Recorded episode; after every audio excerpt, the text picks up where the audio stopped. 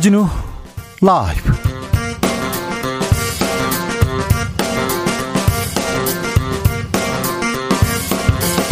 (2021년 11월 15일) 월요일입니다. 안녕하십니까. 주진우입니다. 내년 대선의 핵심 쟁점 부동산 양도세, 종부세, 국토보유세 등 각종 부동산 세금 공약 쏟아집니다. 이재명 후보는 윤석열 후보한테 자영업자 손실보상 지금 즉시 협의하자는 제안 건넸습니다. 주말에는 민생 민생 탐방도 다녀왔는데요. 부산 발언이 논란이 됐다고 합니다. 어떤 이야기인지 이 후보와 동행한 이소영 선대위 대변인 만나보겠습니다. 국민의힘 선대위 구성 난항을 겪고 있습니다.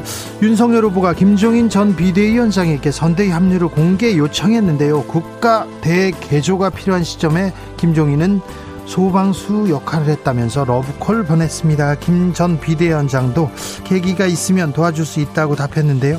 정치적 원의 시점에서 그 계기가 무엇일지 짚어보겠습니다. 상생소비지원금 3,875억 원이 오늘 지급됩니다. 810만 명이 지난달 카드 사용 금액에 따라서 평균 4만 8천 원씩 받게 된다고 합니다. 169만 명은 10만 원씩 받는다고 하는데요. 나는 얼마나 받을 수 있을까요? 어디서 어떻게 확인할 수 있을까요? 지금이라도 신청하면 알 수 있나요?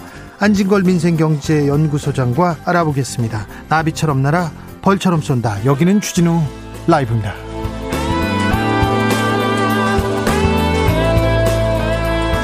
오늘도 자중자애 겸손하고 진정성 있게 여러분과 함께 하겠습니다. 11월도 어느덧 절반이 지났습니다. 위드 코로나 위드 코로나 2주일 지났는데요. 이제 3주째 맞이합니다. 코로나 확산세가 커지고 있어서 걱정입니다. 각별히 좀 어, 자제해 주시고 조심하셔야 될 것 같습니다. 이번 주 목요일에는 수능 시험이 있어요. 어, 추워지겠네요, 날씨가. 그리고 아, 사람들이 많이 나올 수도 있으니 되도록 외출, 모임, 만남 좀 자제해 주시고 수험생들 가족들 아, 끝까지 건강 관리 잘해서 좋은 결과 있기를 어, 빌겠습니다. 어디면서 어디에서 뭐 하면서 주진우 라이브 함께 하시는지 응답해 주세요. 샵 9730 짧은 문자 50원 긴 문자는 100원이고 콩으로 보내시면 무료입니다. 아 이번 수능 때는 안 추워야 되는데 춥다는 얘기가 지금 아, 수능 한파가 이번에는 없을 거라는 예보가 있으니까 그렇게 걱정은 안 하셔도 될 것 같습니다. 그럼 주진우 라이브 시작하겠습니다.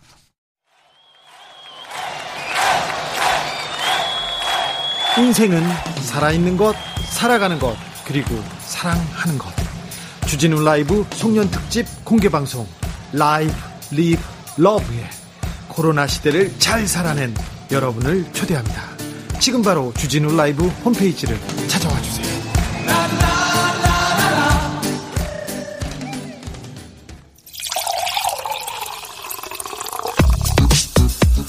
진짜 중요한 뉴스만 쭉 뽑아냈습니다. 줄 라이브가 뽑은 오늘의 뉴스 주스. 정상근 기자 어서 오세요. 네, 안녕하십니까? 코로나 상황 살펴볼까요? 네, 오늘 코로나19 신규 확진자 수가 월요일임에도 불구하고 2천 명을 넘어섰습니다. 2천 명을 넘겼네요. 네, 어제보다 400여 명 정도가 적지만 이 주말 검사 건수 감소 영향에도 2천 명이 넘는 확진자가 나왔고요. 또 지난주 월요일에 발표된 확진자 수에 비해서도 250여 명 정도가 많습니다. 네. 어, 위중증 환자가 471명인데요. 그, 어, 그, 계속해서 지금 400명대를 6일째 넘기고 있고요. 어, 그리고 어제 사망자도 12명이 발생해서 연일 두 자릿수가 나오고 있습니다. 그런데 독감 환자가 늘고 있다면서요? 걱정입니다. 네, 날씨가 추워지면서 독감 의심 환자도 증가를 하고 있습니다. 질병관리청은 지난 10월 31일부터 일주일간 그 외래 환자 1000명당 독감 환자가 3.3명이라고 밝혔는데요. 어, 2주 만에 2배 정도가 늘은 수치입니다. 어, 그리고 최근 6세 이하 어린이들을 대상으로 파라바이러스가 유행 중인데요. 어, 주로 아이들이 걸리는데 이 발열과 기침, 콧물, 가래 등의 증상이 나오고 어, 심한 경우 폐렴으로 이어질 수 있어서 주의가 요망됩니다. 아, 코로나에 독감에 무슨 바이러스까지 아무튼 각별히 좀 조심해야 될 것 같습니다. 이재명 후보는 연일 청년들을 위해서 청년들을 만나고 있습니다. 네, 이재명 후보가 이번 저번 주말부터 매주 주말마다 전국을 돌기로 했는데 매주 타는 민생 버스라고 해서 이름도 메타버스라고 지었습니다. 첫 순서로 지난 주말 부산 경남 지역을 찾았는데요. 어, 이재명 후보는 국민 주권 실천을 위해 노력했지만 부족했다며 앞으로 변하겠다라고 했고요. 이 주로 청년들과 만나면서 2030 세대 표심 적기에 나섰습니다. 그런데 부산에서 어떤 말을 한 거죠? 부산 재미없다고요? 네, 그제 이 부산 청년 창업가들을 만난 자리에서 그 이재명 후보는 지역 균형 발전에 대한 얘기를 하던 중 어, 부산 재미없다라는 말을 했습니다.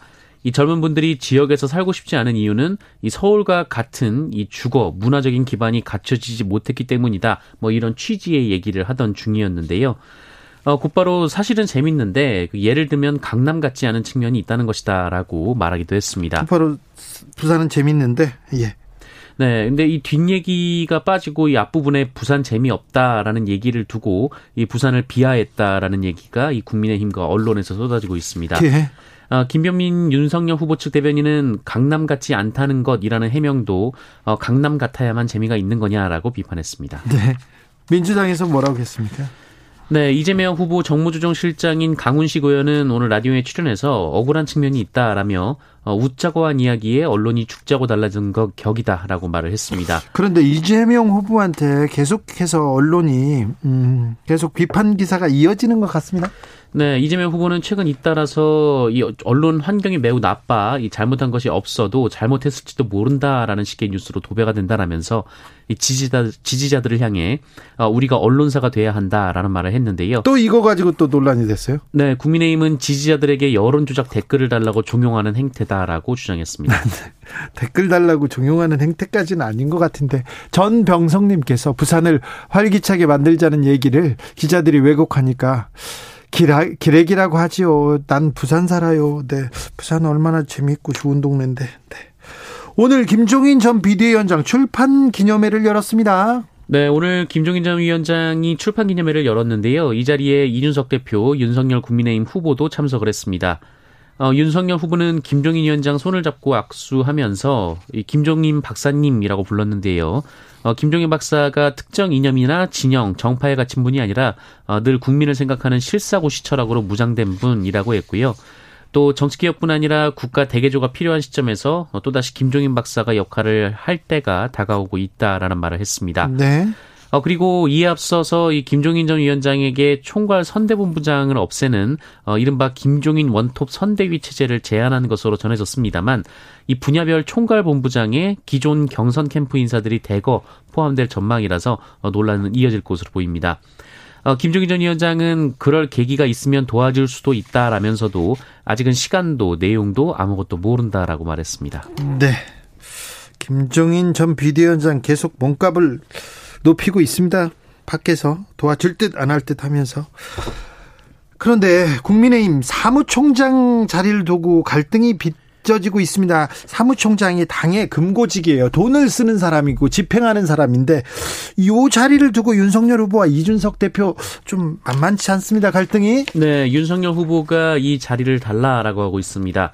어, 대선 후보는 당무 우선권이 있기 때문에 당 사무총장을 윤석열 후보 측이 임명해야 한다라는 입장이 있는 반면에 그 이준석 대표는 대선과 지방선거를 앞둔 상황에서 사무총장 교체는 어렵다라고 맞서고 있습니다. 아, 이거 사무총장이 중요한 자리거든요. 네. 예, 이 과정에서 오늘 윤석열 후보는 당 최고위원회 회의에 일정을 이유로 불참을 했고요. 어, 이준석 대표는 오늘 공개 발언 없이 기자들과의 대화도 하지 않았습니다. 오늘 공개 발언 없습니다. 모두 발언 안 합니다 하고 얘기를 안 했다면서요? 네. 분위기가 싸늘하다고 합니다. 참, 이 자리가 뭔지. 아, 그런데 윤석열 후보 종부세를 없애겠다 이런 얘기를 했어요. 네, 어제 종합부동산세 전면 재검토를 공약했습니다. 아, 납세 대상자 수가 아무리 적다고 해도 문제가 많은 세금이라고 주장했고요. 종부세를 재산세에 통합하거나 1주택자에 대한 종부세 부과를 면제하는 방안을 검토하겠다라고 했습니다. 이거 부재와 부자 감세 얘기가 바로 나올 것 같은데 아무튼 종부세를 없애겠다. 세금 폭탄 뭐 종부세 폭탄 없앤다 이런 얘기를 했습니다. 이재명 후보는 국토 보유세에 대해서 언급했어요? 네, 앞서 민주당 경선 과정에서 주택과 토지 등 갖고 있는 모든 국민들을 대상으로 기본소득 토지세를 신설, 신설하겠다고 공약을 한 바 있습니다. 이 재원을 바탕으로 기본소득을 하겠다라는 건데요.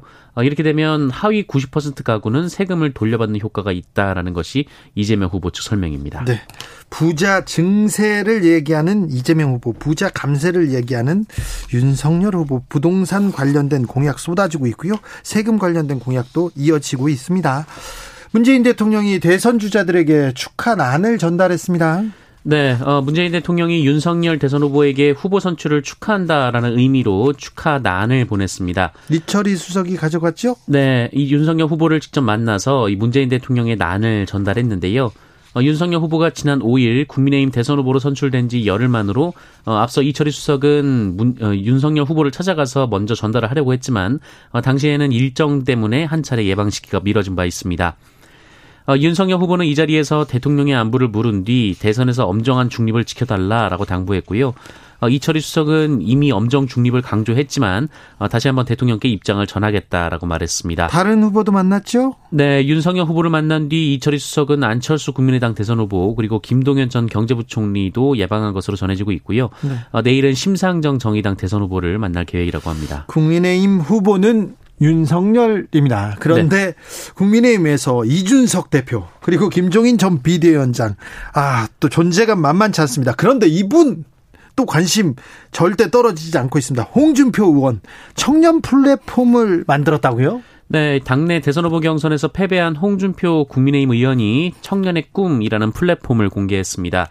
어, 자신을 지지했던 2030 청년들이 모여서 자유롭게 대화를 나누고 정책을 제안하자라는 건데요.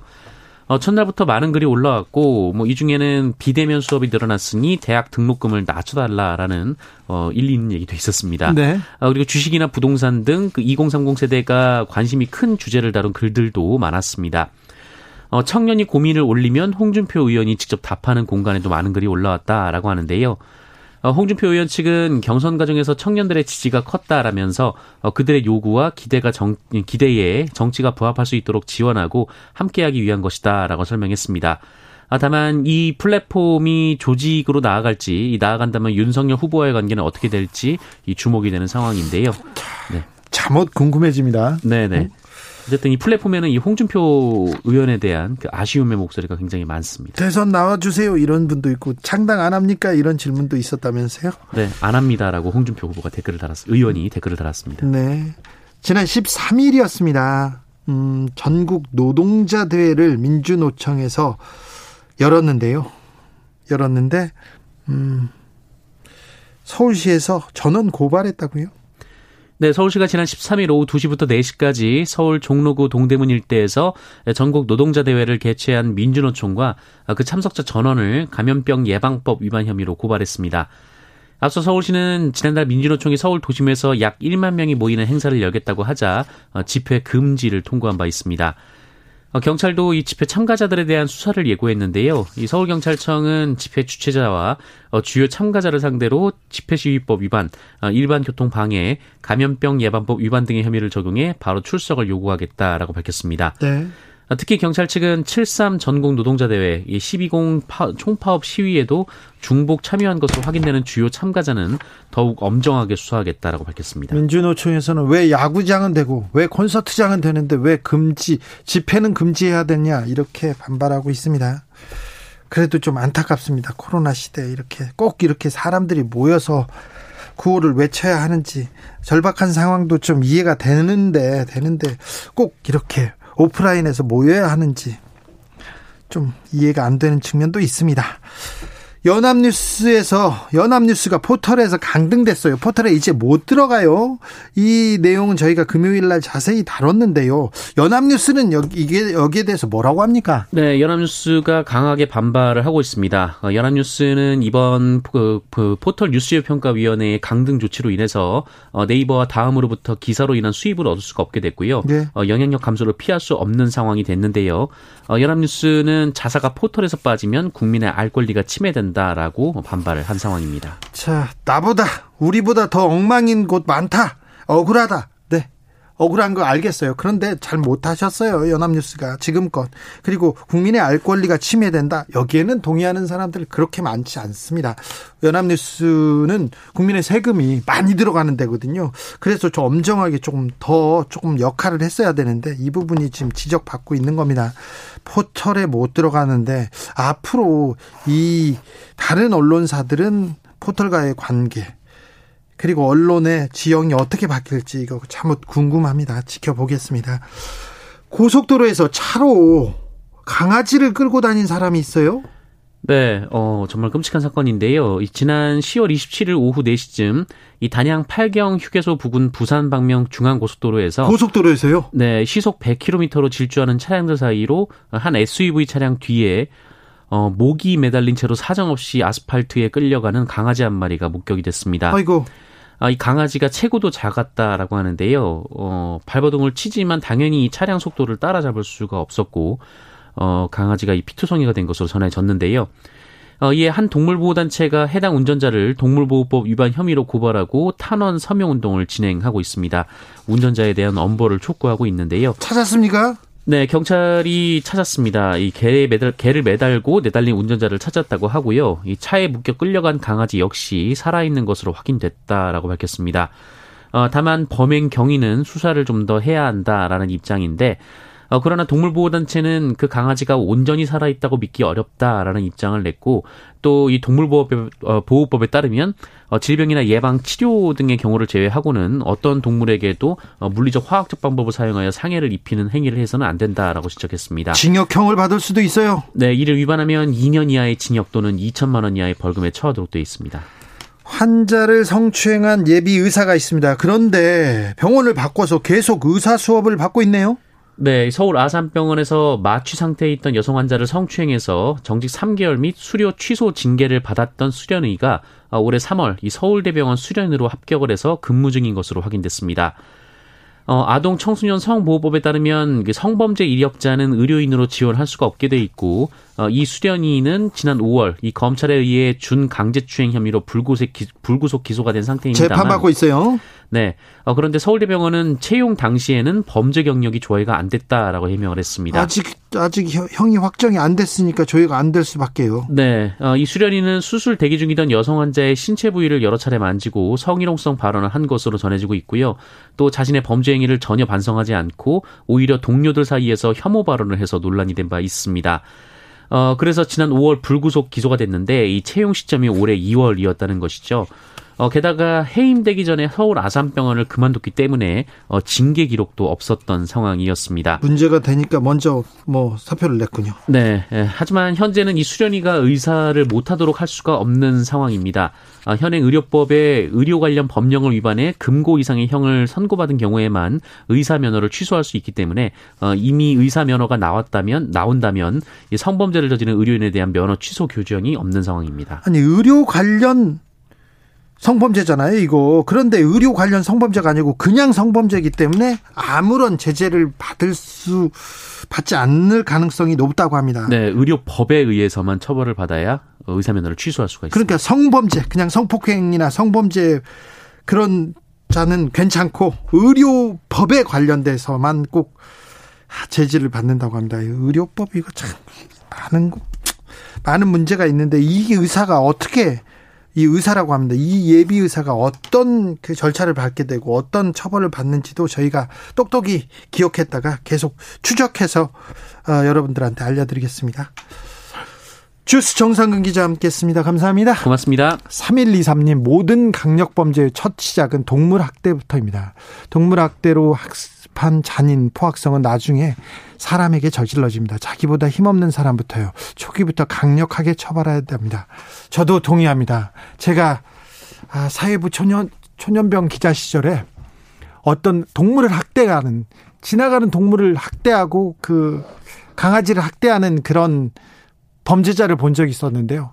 몇 년 지나서 어, 사람을 향한 범죄를 저지르기 시작했었습니다.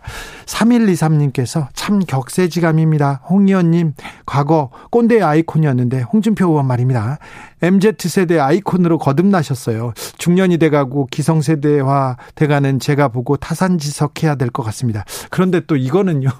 조금 다른 비교 대상이 나보다 더 꼰대가 나왔다 이렇게 또 해석할 수도 있기 때문에 이거는 타산지석까지는 아니고요. 아무튼 청년의 마음을 읽겠다, 청년의 생각을 듣겠다고 노력하는 홍준표 의원님 어떻게 잘 듣는지 어떻게 어, 활동하는지 지켜보겠습니다. 네. 9070님, 김해 정병산 옥녀봉에서 잘 듣고 있습니다. 화이팅. 옥녀봉에는 왜 가셨는지, 아, 네.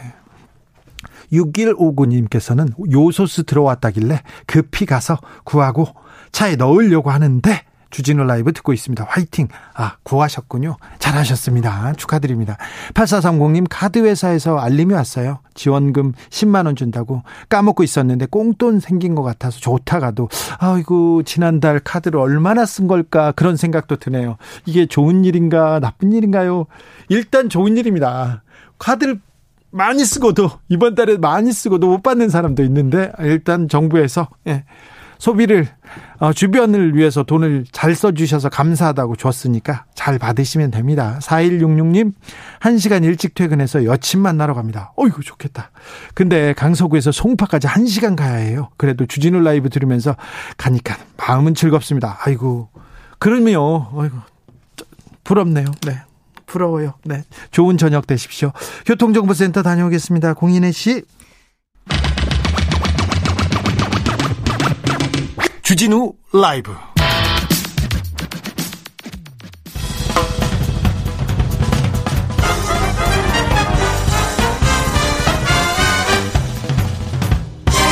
훅 인터뷰. 모두를 위한 모두를 향한 모두의 궁금증 훅 인터뷰. 민주당 이재명 후보가 주말에 부산, 울산, 경남 민생 탐방을 다녀왔습니다. 청년의 목소리 듣고 또 듣겠다고 했는데요. 그런데 부산 발언이 화제가 됐습니다. 부산이 재미없잖아. 솔직히 그 뒤에 많은 얘기가 있었는데 일부 언론에서 국민의힘은 일본의 언론과 국민의힘에서 부산 지역 비하라고 비판했어요. 이 발언 어떻게 나온 거지요? 맥락 알아보겠습니다. 현장에서 어떤 얘기 있었는지 현장에 같이 있었던 이소영 어, 선대위 대변인 안녕하세요. 안녕하세요. 이소영입니다. 네. 부산, 울산, 경남 같이 다녀오셨어요? 버스 타고? 네, 네. 2박 3일 다녀왔습니다. 네. 네. 버스 타고 어 오래 걸릴 텐데. 그 버스가 이제 매주 타는 민생 버스라고 하는 매타버스인데요. 네. 그게 그 꼭 이동 수단이라기보다는 안에서 촬영도 하고 토론회도 하고 할 수 있게 특수 설계된 버스거든요. 그래서 네. 계속 그걸 타고 다녔던 건 아니고요. 네. 네. 잘 다녀오셨어요? 민심 어떻습니까? 일단 현장 분위기는 저희가 이번에 부울경을 다녀왔는데 이제 통상적으로는 부울경이 민주당에게는 조금 어려운 지역이고 네. 이제 그 뭐 보수의 심장이라고도 얘기하는 지역이지 않습니까? 네. 근데 그런 것에 비해서 너무너무 현장의 분위기는 뜨거웠고요. 정말 이재명 후보 가는 곳마다 발 디딜 틈이 없었고 제가 이제 수행을 하고 있어서 같이 이제 모시고 다녔는데 제 발을 한 100번 정도 밟힌 것 같아요. 그런데 네. 의원님, 네. 의원님 친구분들이나 주변 사람들 이재명 후보 민주당 민주당 별로 안 좋아한다. 그런 얘기 앞에서 하잖아요. 그렇죠. 그렇죠. 네. 그런데 지역 민심은 나쁘지 않았다. 근데 두 가지를 이제 다 저는 어, 의미 있게 봐야 된다고 생각을 하고요. 네. 실제로 청년 세대를 중심으로 해서, 어, 민주당 실망했다. 민주당 못, 못 믿겠다. 네. 이재명 후보도 좀 봐야 되겠다. 이런 민심이 있는 게 분명히 사실이고요. 네. 근데 이제 그런 부분을 가지고 현장에 갔을 때 그런 어떤 걱정, 선입견보다는 이제 이재명 후보를 보는 시민들의 눈빛이 정말 따뜻했고 환호가 굉장히 컸습니다. 아 그렇습니까? 근데 네. 부산에서는 어떤 얘기를 한 거예요? 왜 부산을 폄하했다 지금 계속 얘기가 나오는데 그때 무슨 얘기가 있었는지 잠깐 듣고 오겠습니다. 균형 발전이 사실 인재 부족 문제도 해결 단초를 만들어 주겠죠. 부산 재미없잖아 솔직히. 뭐 지금 재밌는데 예를 들면 강남 같지가 않은 측면이 있는 거예요. 강남 같지 않다. 이 발언에 대해서 지금 보수 언론과 야당에서는 굉장히 비판 일색인데요. 어떤 맥락에서 나온 거예요? 자, 제가 이거 말씀을 드릴게요. 자. 저는 이재명 후보에 대해서 정당한 비판도 있다고 생각하는데 부당한 비판도 있다고 생각하거든요. 이거 전형적으로 굉장히 부당하고 과도한 비판입니다. 제가 그 자리에 있었고요. 예? 거기는 부산 지역에서 스타트업을 운영하고 있는 기업인들이 모인 자리였어요. 네. 이재명 후보가 일단 얘기를 많이 듣고 싶다고 해서 그 네. 기업인들이 돌아가면서 애로점을 얘기했고 네. 거의 공통적으로 대부분의 분들이 말씀하신 게 뭐냐면 인재가 다 떠난다 부산을. 다들 수도권에서 일하고 싶어서 부산에 취업을 했다가도 네. 중간 관리자가 되면은 떠나기 때문에 네, 수도권에 집중돼 있잖아요. 네. 그 인재 유출, 청년 인재 유출이 너무 심각하고 그래서 결국에는 유능하고 젊은 인재들을 찾아서 우리도 수도권으로 떠나야 되는 상황이다. 음. 이 문제를 해결해 달라는 얘기를 아주 공통적으로 하셨고요. 예. 거기에 대해서 이재명 후보가 당연히 공감을 했죠. 왜냐하면 그 그거는 부산에 대한 어떤 여러 가지 발전과 문제점을 고민하는 사람들에게는 굉장히 누구나 이 문제는 고민할 수밖에 없는 문제거든요. 네. 청년 인재가 계속 부산에서 떠나는 문제에 대해서 그래서 그 얘기를 하는 과정에서 실제로 젊은 인재들이 수도권으로 떠나고 있는 상황 을 인정하면서 그럼 그걸 위해서 청년들이 살고 싶어서 모여드는 부산을 만들어야 되는데 지금 현재 현실은 그렇지 않을 수 있으니 그 문제를 해결하기 위해 뭐 문화도시를 만들고 하는 다양한 대안들을 언급하신 거예요. 이 전체적인 맥락을 보면 부산의 현, 현재 그리고 이 문제에 대한 대안 그리고 앞으로 미래가 어떤 미래여야 되는지에 대해서 굉장히 애정어린 발언을 한 것인데 딱그 단어, 그 딱그 네. 문장만 따가지고 이제 얘기를 하는 것이 저는 너무나 부당하게 느껴지고 심지어 그 자리에 현장 취재 기자가 20분 정도가 계셨어요. 네. 그분들이 대부분 저한테 와서 뭐라고 하셨냐면은 본인은 전혀 그런 이상한 느낌을 전혀 받지 못했다는 거예요. 왜냐하면 그 스타트업 기업인들이 얘기한 것부터 처음부터 끝까지 들었기 때문에 네. 이것을 그분들이 먼저 제기하신 문제에 대해서 공감하고 거기에 대해 대안을 제시하는 과정이었다라는 게 명백했습니다. 제가 볼 때는. 네. 놀래셨구나. 기자들이 어떻게 그 자리에 있는 얘기를 어떻게 기사로 쓰는 거 어떻게 기, 논란이 되고. 그 자리에 기자님들은 이 기사를 거의 나쁘게 쓰지 않으셨고요. 왜냐하면 이해가 다 되니까. 근데 그 전체적인 맥락을 고려 들어보지 않았거나 아니면 의도를 가지고 왜곡한 그래요. 국민의힘의 박수영 의원과 무슨 뭐 대변인과 이런 분들이 아주 의도적인 저는 편집과 왜곡을 했다고 생각을 하고 그거를 이제 서울에 계신 분들이 많이 기사로 쓰셨죠. 부산은 재미없잖아 솔직히만 딱 따가지고 네. 전체 발언을 봐야죠. 이거는 정말 좀 부당하지 않습니까? 네. 3287님께서 그런 빌미마저 제공하지 않아야죠. 얘기하는데. 그러면 어떡해요. 이게 대화라고 하는 게 사실은 서로 간의 공감과 호응과 주고받는 과정인 건데, 네. 어떤 사람이 하는 어떤 발언이라고 하더라도 이런 방식으로 문제 삼기 시작하면은 저는 그 프레임에 걸리지 않을 수 없다고 생각합니다. 윤극희님께서 부당한 비판 맞습니다. 서울에 갈 때마다 느낍니다. 정말 인재 유출 거의 초기 상태입니다. 이 얘기를 하십니다. 그리고 심지어는 네. 저는 이거를 국민의힘이 이재명 후보를 비판할 수 없다고 생각합니다. 왜냐하면 지금까지 지난 20년간 부산의 발전에 대해서 굉장히 가장 책임이 있는 정당이에요. 지금 현재도 부산 지역구 의원의 78%가 국민의힘이고 지금 뭐 지난 20년 동안 부산시장 어느 정당이 계속했습니까? 네. 이런 것들을 봤을 때 이런 문제를 뼈 아프게 고민을 해야죠. 근데 네. 자신이 책임감을 느껴야 될 문제를 가지고 상대당 후보를 신나게 공격한다? 저는 이게 부끄러움을 모르는 행동이라고 생각해요. 김영현 님도 제가 부산 주민입니다. 기업 자영업자 부산 재미없어요 얘기하는데 아무튼 어, 대변인께서 어, 대선 대선 반에 기자들을 보고 크게 놀란 것 같아서 제가 네. 조금 네. 이번 건은 좀 화가 나서 그렇습니다. 그렇습니까? 네. 부산에서 시민들을 만난 자리에서 이런 얘기도 했어요. 우리 언론사 우리가 언론사가 되어야 한다 하면서 이렇게 어, 깨어있는 시민들 SNS 활동 독려한 거 두고 또 국민의힘에서 이거 제2, 제3의 드루킹이다 이렇게 도배하고 있습니다. 요거는 어떻게? 죄송한데 이것도 저는 부당한 비판이라고 생각을 하고요. 예? 선거는 제가 이해하는 범위 내에서는 지지자들 간의 싸움입니다. 그러니까 유권자들이 내가 좋아하는 후보를 위해서 내 주변 사람들을 서로 간에 이제 설득하는 과정이라고 생각을 하거든요. 그러면은 우리가 어 우리 지지자들한테 주변에 이재명 후보 많이 알려주고 좋은 얘기 많이 어, 홍보해주고 선거운동 해달라 이거 여론 조작입니까? 그런 게 아니지 않습니까? 네. 예를 들면은 이번에 지금 방금 말씀하신 그 부산 재미없잖아 발언의 경우에도 기사를 쭉 검색해 보시잖아요. 그럼 국민의힘에서 이거 지역 폄훼다라고 딱 낙인 찍는 앞뒤 맥락 딱 잘라서 그 공격하는 내용은 기사로 정말 많이 났습니다. 네, 많이 났죠. 그런데 아니다. 실제 전후 맥락은 요렇더라라고 전후 맥락까지 보도한 기사는 정말 드물거든요. 예. 그러면 그런 전후 맥락 싹 무시하고 공격하는 그런 얘기들만 퍼지는 상황에서 어, 아니다. 전체적인 맥락은 이런 거였다라고 하는 영상이든 기사든 하는 거를 예컨대 친구한테 알려주고 예컨대 그 앞부분만 알고 있는 사람이 어떤 글을 올렸을 때 댓글로 아, 요런 부분도 있더랍니다. 라는 걸 알려주는 활동들이 당연히 민주사회에서 사람들이 다양한 정보를 균형 있게 접할 수 있는 여러 가지 우리 문화적인 그런 방법적인 부분 중에 하나인 거고 네. 이거를 여론 조작이다 이렇게 얘기하는 건 좀 과도한 거죠. 아님 말고 그렇게 또 지나가잖아요. 뭐 그런 거죠. 네. 네. 6690님께서 국어가 쉽고도 어렵습니다.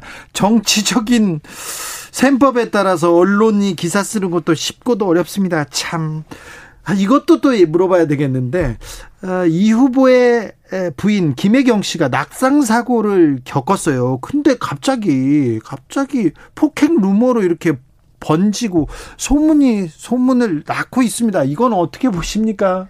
그 루머가 정말 작은 근거라도 있으면 모르겠는데 사실 이제 처음에 시작된 게 제가 알고 있기로는 그 이, 이런 속어를 쓰면 안 되죠. 그러니까 정보지 네. 그냥 아무 출처도 없이 근거도 없이 익명으로 돌아다니는 정보지를 통해서 그 얘기가 처음 나왔어요. 그리고 유튜브에서 확 퍼지죠? 네. 그런데 저는 이 과정이 이걸 누가 먼저 이런 루머를 만들어서 퍼뜨렸을까 하는 의구심이 있습니다. 어떤 이제 의원님 말씀으로는 뭐 국민의힘 쪽에서 이 루머가 퍼지자 아주 뭐 굉장히 좋아했다 이런 말씀도 하시던데 네. 제가 뭐 그걸 직접 보거나 들은 건 아니기 때문에 사실인지 여부는 모르겠습니다만 어쨌든 이번 이 루머에 대해서 저희가 굉장히 적극적으로 대응하고 있는 이유는 이게 굉장히 의도적으로 그리고 아주 조직적으로 만들어서 퍼뜨리고 있는 아주 정치적인 루머 다라고 보기 때문에 저는 이런 부당한 부분에 대해서는 강력하게 대응해야 된다고 생각하고 있습니다. 낙상 사고 이후에 119 구급대원들이 왔어요. 근데 그 이후에 뭐 이송 사실을 보고하지 않았다는 이유로 뭐 질책했다, 갑질했다. 이 부분은 사실관계가 어떻게 됩니까? 이거 이게 제가 좀 들어보니까 분당 소방서의 간부분들이 좀 뒤늦게 이런 거 왜 보고 안 했냐라고 이제 소방대원분들을 질책했다라고 얘기를 네. 하시더라고요. 그래서 이제 경기도 쪽에서는 이게 소방서 차원에서 네. 뭐 질책이든 이런 문제가 있었던 것이다라는 것이 이제 상황인 것 같고요. 네. 근데 이제 그 뒤늦게 공개된 119 녹취 음성을 보니까 과거에 왜 김문수 경기지사는 119 전화 그 녹취록 예전에 그렇죠. 공개됐던 거 보면 도 지사입니다 이렇게 네. 하시잖아요. 네. 근데 이재명 후보는 이재명이다 누구다 이런 얘기 하나도 없이 우리 아내가 지금 굉장히 뭐 이런 토사광난 네. 상황입니다. 빨리 네. 119 좀 와주십시오. 자신의 신분을 밝히지 않았잖아요. 그러니까 이제 대원분들은 당연히 뭐 그게 누군지 아시기가 어려웠을 거고 예. 굉장히 긴급한 상황이잖아요. 그런 이송 상황이라고 하는 게. 그리고 이 구급 대원들에 대해서 예컨대 질책을 한다거나 비난한다거나 하는 것도 당연히 그건 안 되는 일이다라는 게 이재명 후보가 직접 밝힌 본인의 의견이죠. 네, 알겠습니다. 음, 이재명 후보 지지율이 지금 답보 상태입니다. 윤석열 후보는 뭐 컨벤션 효과 때문에 그런지 막 조금 계속 올라가고 있는데 격차가 좀 벌어집니다. 선대위에서는 어떻게 보고 있습니까? 버스에서는 어떤 얘기가 오갔습니까? 이런 얘기, 이 얘기 많이 했을 텐데. 컨벤션 효과도 부정할 수 없을 것이고, 근데 다만 이제 아, 이거는 그냥 일시적인 현상이야. 뭐 4개월 남았으니까 우리 지지율 오를 거야. 저는 이렇게 생각하면 안 된다고 생각을 하고요. 예. 굉장히 긴장감과 절박감을 느껴야 되는 저는 상황이라고 생각합니다. 네. 국민들께서 이제 최근 수년 동안 어, 민주당에 많은 실망도 하셨고, 어, 그런 부분들이 지금 이제 지지율이 오르락 내리락 하는 과정에서 계속 이제 저변에 깔려있는 문제라고 생각을 하고요. 지금 어쨌든 뭐 청년들의 삶, 그리고 많은 국민들의 삶이 어려운 상황이기 때문에 그 삶에 대해서 우리가 정말 문제를 해결할 수 있는 후보이고 정당이고 어, 지금 우리가 가지고 있는 한계와 문제점을 극복하면서 우리 바뀌어 나갈 것입니다. 라는 것들을 국민들께 정말 절박하고 열심히 보여드려야 된다고 생각하고 그렇다면은 앞으로 이 지지율 문제는 또 달라질 수도 있는 거라고 생각을 합니다. 네. 1521님께서 반드시를 가지고 왈가왈부 하는 거나 부산은 재미없다로 비판하거나 서로 똑같은 말장난 소모전입니다. 이렇게 의견 주신 분도 있습니다. 아, 부동산 문제가 가장 큰 가장 큰 민심 위반에 그러니까 이재명 후보한테 등을 돌린 민주당한테 등을 돌린 이유인 것 같은데 계속해서 대장동에서 헤어나지 못하고 있는 것 같습니다. 대장동 문제는 특검으로 갑니까? 일단 저희 입장은 이런 겁니다. 특검이든 뭐든 국민들이 의혹이 해소 안 된다고 생각하시면 그거는 하는 거예요. 그게 네. 뭐든지 간에. 네. 근데 이제 특검이라고 하는 게 사실은 그 존재 이유 자체가 수사기관이 원래 있죠. 근데 네. 특검, 특검이 사실 수사를 더 잘하는 건 아닙니다. 왜냐하면 조직도 더 작고요. 네. 임시 조직이기 때문에. 근데 다만 수사기관의 수사를 신뢰할 수 없는 특별한 사정이 있거나 또는 수사기관의 결과에 대해서 국민들이 신뢰하지 못할 때 어떤 뭐 독립적인 좀 중립적인 이런 새로운 뭐 민간 변호사 출신의 특검을 선임해서 수사를 시키는 거거든요. 네. 그래서 그런 측면에서 봤을 때는 지금 수사기관의 수사를 신뢰할 수 없는 아주 특수한 사유 이런 것들은 뭐 뚜렷하게 우리가 얘기할 수 있는 건 아니지만 수사 결과가 나왔을 때 요 내용 이 결과를 국민들께 좀 수긍하시기 어렵다. 그러면 저는 특검으로 가야 된다고 생각하고 이재명 후보의 입장도 동일합니다. 비슷하죠. 근데 어느 쪽에서는 곽상도 의원 왜 수사 안 하냐, 50억 클럽 왜 수사 안 하냐, 다른 쪽에서는 윤석열 후보 저축은행 부실 수사 의혹 왜 수사 안 하냐? 또 다른 쪽에서는 왜 유동규 씨 그 뒤는 수사 안 하느냐? 계속해서 얘기가 있고 논란이 커지고만 있습니다. 그래서 그 논란이 커지고 있죠. 그래서 지금 하고 있는 수사를 굉장히 빠르게 그리고 철저히 정말 속이 시원할 정도로 해야 된다고 생각을 하고요. 네. 모든 지금까지 우리 역사상 있었던 13번의 특검에 있어서 뭐 작은 특수 상황을 제외하고는 수사기관의 결과를 보고 그 결과에 대해서 계속해서 불신이 이어질 때 특검을 시작을 했었거든요. 네. 저희도 마찬가지로 일단은 시작된 수사기관의 수사를 중단하는 것은 진실이 오히려 지연돼서 밝혀지는 문제가 생기기 때문에 네. 빠르게 신속하게 이거를 결과를 내고 거기에 대해서 특검 여부를 빠르게 판단하는 이런 게 필요하다고 봅니다. 이재명 후보의 지금 민생 행보 거의 대부분이 지금 청년들 2030에 좀 맞춰져 있는 것 같아요. 자, 이재명 후보의 청년 정책 뭐가 다르다, 뭐가 낫다 알려주십시오. 이재명 후보는 지금까지 이제 본인의 정치적인 과정과 그 전에 이제 인권 변호사로서 활동할 때 항상 약자들의 편에 이제 섰던 분이고요. 어, 저는 사실 이렇게 생각합니다. 다 차기 대통령이 해결해야 될 가장 중요한 과제 중에 하나가 청년의 삶의 문제를 해결하는 것이거든요. 왜냐하면 지금의 청년들은 그 어느 때보다도 비교할 수 없게끔 기회가 좁아져 있고 굉장히 어려운 상황에 놓여 있는 세대입니다. 네. 그래서 그 문제를 가장 치열하게 고민해야 되고 또 그걸 해결할 수 있는 실력을 보여주는 후보여야지 차기 대통령으로 당선될 수 있을 거라고 생각하는데 이재명 후보는 성남시장 경기도지사로 있을 때부터 이 청년의 문제, 청년 기본소득부터 시작해서 이 문제를 실질적으로 해결하기 위한 많은 정책을 가지고 있었고요. 네. 실제로 이걸 실행해 본 경험도 있고요. 성과도 좀 있었죠? 성과도 있었습니다. 네. 그래서 그런 그 청년 문제를 해결하는 부분에 있어서는 경험과 아이디어와 내용이 가장 풍부한 후보라고 저는 자신 있게 얘기할 수 있습니다. 네. 윤석열 후보의 청년 정책은 어떻게 보십니까? 있나요 그런 게? 있겠죠. 아, 네. 아직 뭐 음. 제가 잘 모르겠습니다. 알겠습니다. 그러면. 메타버스 네. 또 어, 이번 주에도 출발합니까? 네, 매주 8주간. 이번 주는 어디로 갑니까? 그거는 뭐 아직 비밀인 걸로 알고 있습니다. 아, 그래요? 네. 네. 또 같이 가십니까? 어, 이제 그 대변인 현장 대변인이 저랑 홍정민 의원인데요. 네. 매주 가기 너무 힘들어서 네. 번갈아 가기를. 이번에 그 부울경 다녀오면서 네. 좀 어떤 생각 드셨어요?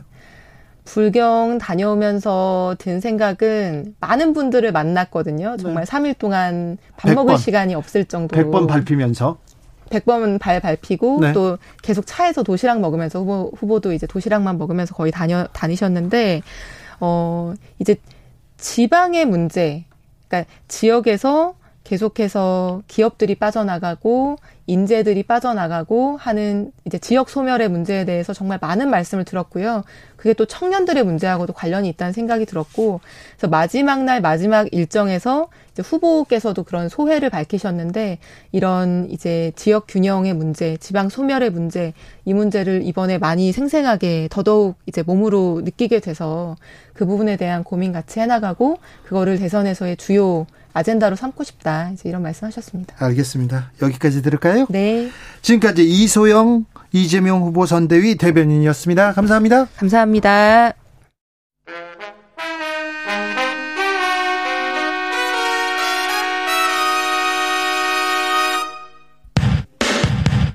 주진우 라이브 돌발 퀴즈.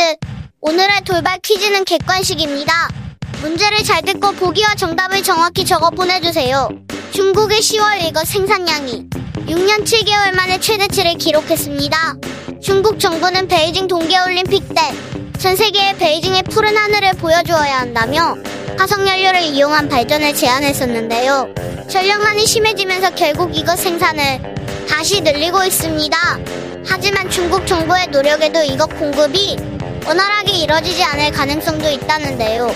화석연료 중 하나로 세계 각국이 기후 문제 해결을 위해 단계적으로 감축하려 노력하고 있는 이것은 무엇일까요? 보기 드릴게요. 보기 1번 방탄, 2번 석탄, 3번 사탄. 다시 들려드릴게요. 1번 방탄, 2번 석탄, 3번 사탄.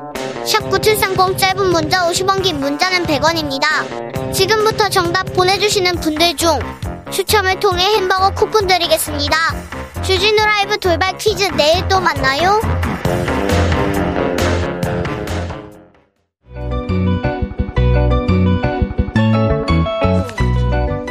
한층 날카롭다 한결 정확하다 한편 세심하다 밖에서 보는 내밀한 분석 정치적 원의 시점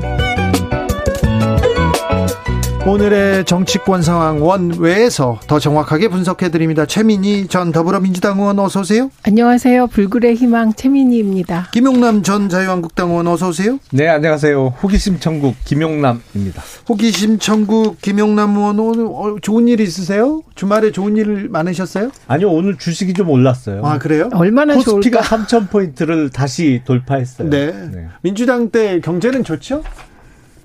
주가하고 경제하고 상관없이 놀아요. 원래. 예. 원래요? 뭐가 원래 상관없어요. 아니, 그럼 IMF 때 대부분이에요. 주가 폭락한 거 아니, 뭐야? 그런 충격이 가해졌을 때 주식이 떨어지죠. 근데 왜?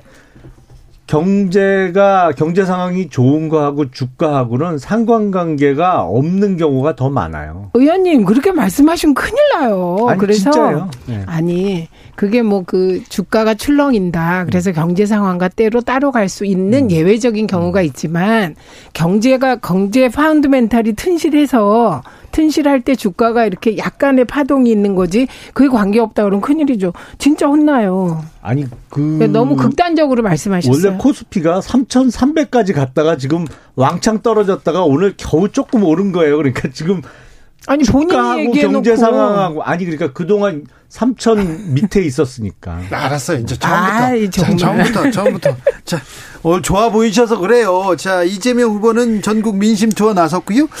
아, 윤석열 후보는 국가대표 점퍼 입고 한국 시리즈 관람하더라고요. 자, 두 후보의 행보, 최근 행보 어떻게 보고 계십니까? 최민희 의원님.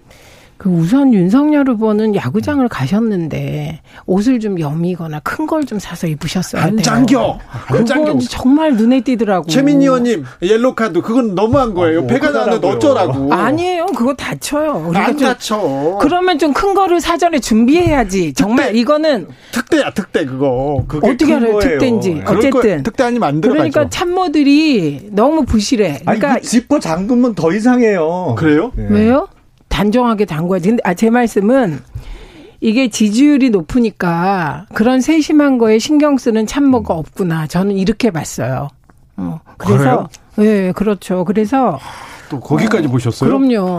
역시. 어, 그래 그리고 앉아 있는 자세가 또 쩍버리시더라고. 그러니까 중요한 거는 잘 나갈 때 주변에서 아 후보님 이러시면 안 됩니다. 할 거기는 레드 팀이 없는 것이다. 이런 생각이 들었고요. 이게 너무나 두 후보의 행보가 네. 자기 처지에 맞게 하시더라고.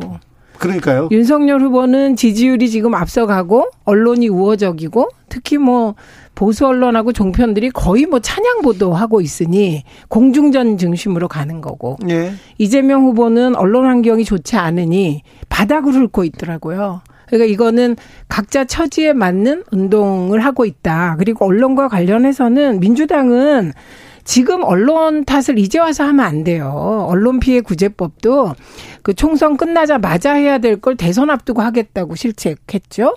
그리고 이게 상수지 어디 변수입니까? 어, 조선일보의 김영삼 대통령 만들기. 그리고 보수 언론의 이명박 대통령 만들기로 종편을 특혜로 줬다. 이거는 뭐 언론학계의 정설인데 언론계에 그렇기 때문에 DJ 죽이기, 노무현 죽이기, 문재인 대통령에 대해서 문모닝. 그게 이재명 후보까지 이어지는데, 그러니까 민주당은 지금 언론 얘기를 하지 말고 네. 절실하니까 이재명 후보는 지지자 모두가 언론이 돼달라. 네. 이렇게 거의 호소하고 있더, 구만요 김정우님께서 윤석열 후보가 슬림피스로 좀 입어보겠다는데 왜 길을 죽이십니까? 최민희 의원님. 슬림피스. 자. 안 됐는데. 김용남 의원님 어떻게 보고 계십니까? 아니, 언론 환경은 전혀 거꾸로 말씀하세요. 특히 방송과 관련해서는 보도 분량이나 보도 취지가 완전히 윤석열 후보에게 일방적으로 불리한 방송이 대부분이에요. 제가 모니터를 매일 하는 사람입니다. 공중파를 중심으로 저희도 시간 재고 있는데 아, 전다 보도 분량 자체가 어마어마하게 차이가 나요. 근데 그런 말씀 하시면 안 됩니다. 우선 윤석열 후보가 그 운동 점퍼를 입은 건 그 전에 그 지금 돌아가신 이건희 삼성그룹 회장에게 누가 정치권 입문을 권유한 적이 있대요. 예. 근데 그때 이건희 회장의 말이 나는 옷이 양복과 잠옷밖에 없습니다. 그러면서 거절했다는 거예요. 그러니까 네. 그 취지는 정치를 하려면 이런저런 다양한 모습을 보여줘야 되는데 나는 정말 아, 회의 때 출근할 때 입는 양복하고 집에서 입는 잠옷밖에 없다. 이제 좀 은유적으로 표현을 한 거죠. 정치에 안 나서겠다는 그 예. 이유를. 네. 그런데 윤석열 후보 입장에서는 그동안 국민의힘 경선이요.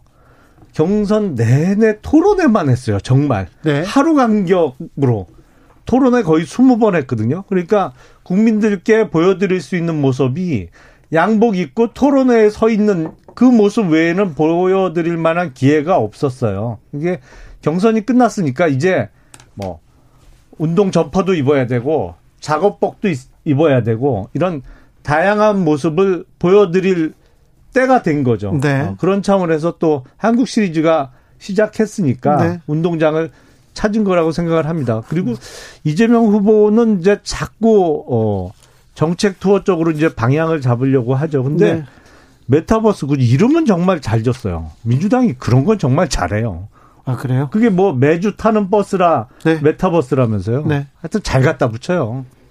그래서요. 잘 됐다고. 아, 그런 건 잘한다고요. 네. 근데 일단 이재명 후보가 그 메타버스뿐만 아니라 언론이 보도를 하고 있지는 않지만 청년 소확행 공약을 계속 어, 발표하고 있습니다. 네, 잘 드러나진 않습니다. 잘 보이지는 보도되진 않습니다. 보도되진 않지만 어, 청년층들에게는 굉장히 회자되고 있고요. 그래서 청년 대책과 관련하여 JTBC가 일정한 청중을 대상으로 투표를 합니다, 매주. 어, 거기서 이재명 후보만 50점을 넘겼더라고요. 어, 그리고 2위가 누군지 아세요? 1위가 이재명 50점 넘겼고 2위가 윤석열 후보가 아니라 안철수 후보더라고요. 그래요? 네, 그리고 3위가 윤석열 후보였습니다. 네. 그러니까 그 중에 뭐 눈에 띄는 것들이 있죠. 가상, 가상화폐 과세 유예, 어, 그리고 오토바이 그 번호판, 어, 뒤에 있는 걸 앞부분으로 가져간다든지 그다음에 오늘은 청년들이 면접 보는 비용이 저도 이제 오늘 자료 보고하는데 평균 48만 원이래요. 아, 그렇게 예, 예. 면접 화장이 그렇게 비싸다면서요? 그렇대요. 그래서 그런 것을 공공 분야의 경우는 지원할 수 있는 그런 네. 청년 소확행 공약을 시리즈로 발표하고 있는 것은 사실 긍정적으로 평가받아야 하죠. 언론 좀 보도 좀 하십시오. 윤석열 후보 청년 정책 있죠? 뭐 있어요? 저는 JTBC를 안 봐서 그 얘기를 전혀 몰랐는데 지금 네. 최 의원님 말씀하신 게20 20대에 관한 소득세 면제 얘기가 거기서 나온 건가요? 아니요, 아니요. 그거는 주말에 민주당... 그런 얘기가 나왔던데 네, 이재명 나왔죠? 후보가 아, 20대 아니요, 아니요, 아니요. 아니요. 또 가짜 뉴스. 소득세를 뭐 면제 아닙니다. 한다고 공약 발표했다는 아닙니다. 어? 이재명 주말에 그런 후보가 뉴스가 뜨던데. 그러니까 이제 잘못 보신 거지. 아, 뉴스는 봤는데. 근데 그게 아니고 그 청년 분과가 있어요. 네. 거기서 논의를 했다. 그렇게 이재명 후보가 한 게 아니고요. 그 공약으로 내놓은 건 아니고요. 아닙니다. 네. 그런 공약을 전 반대합니다. 아 그래요? 네. 그러니까 저도 그거 보면서 참 말도 안 되는 이야기만 음, 네, 한다고 아닙니다. 생각을 했는데 네. 아, 공약으로 내놓은 건 아니었던 이제 청년들끼리 모여서 의논한 것이 이제 언론에 보도, 보도된 겁니다. 그러니까 네. 이재명 후보가 공약화한 소확행 공약은 보도가 안 되고 네. 청년들끼리 얘기해서 사실 우리 둘 다 아 그건 좀 무리 아니야 이렇게 생각하는 건 보도된 거죠. 그렇습니까? 정치적 원의 시점 2부에서 이어갈까요? 어머, 저희는 너무 짧지는 않아요. 아니요. 저는 6시부터 2부에서 아, 네, 네. 네. 2부로 돌아오겠습니다.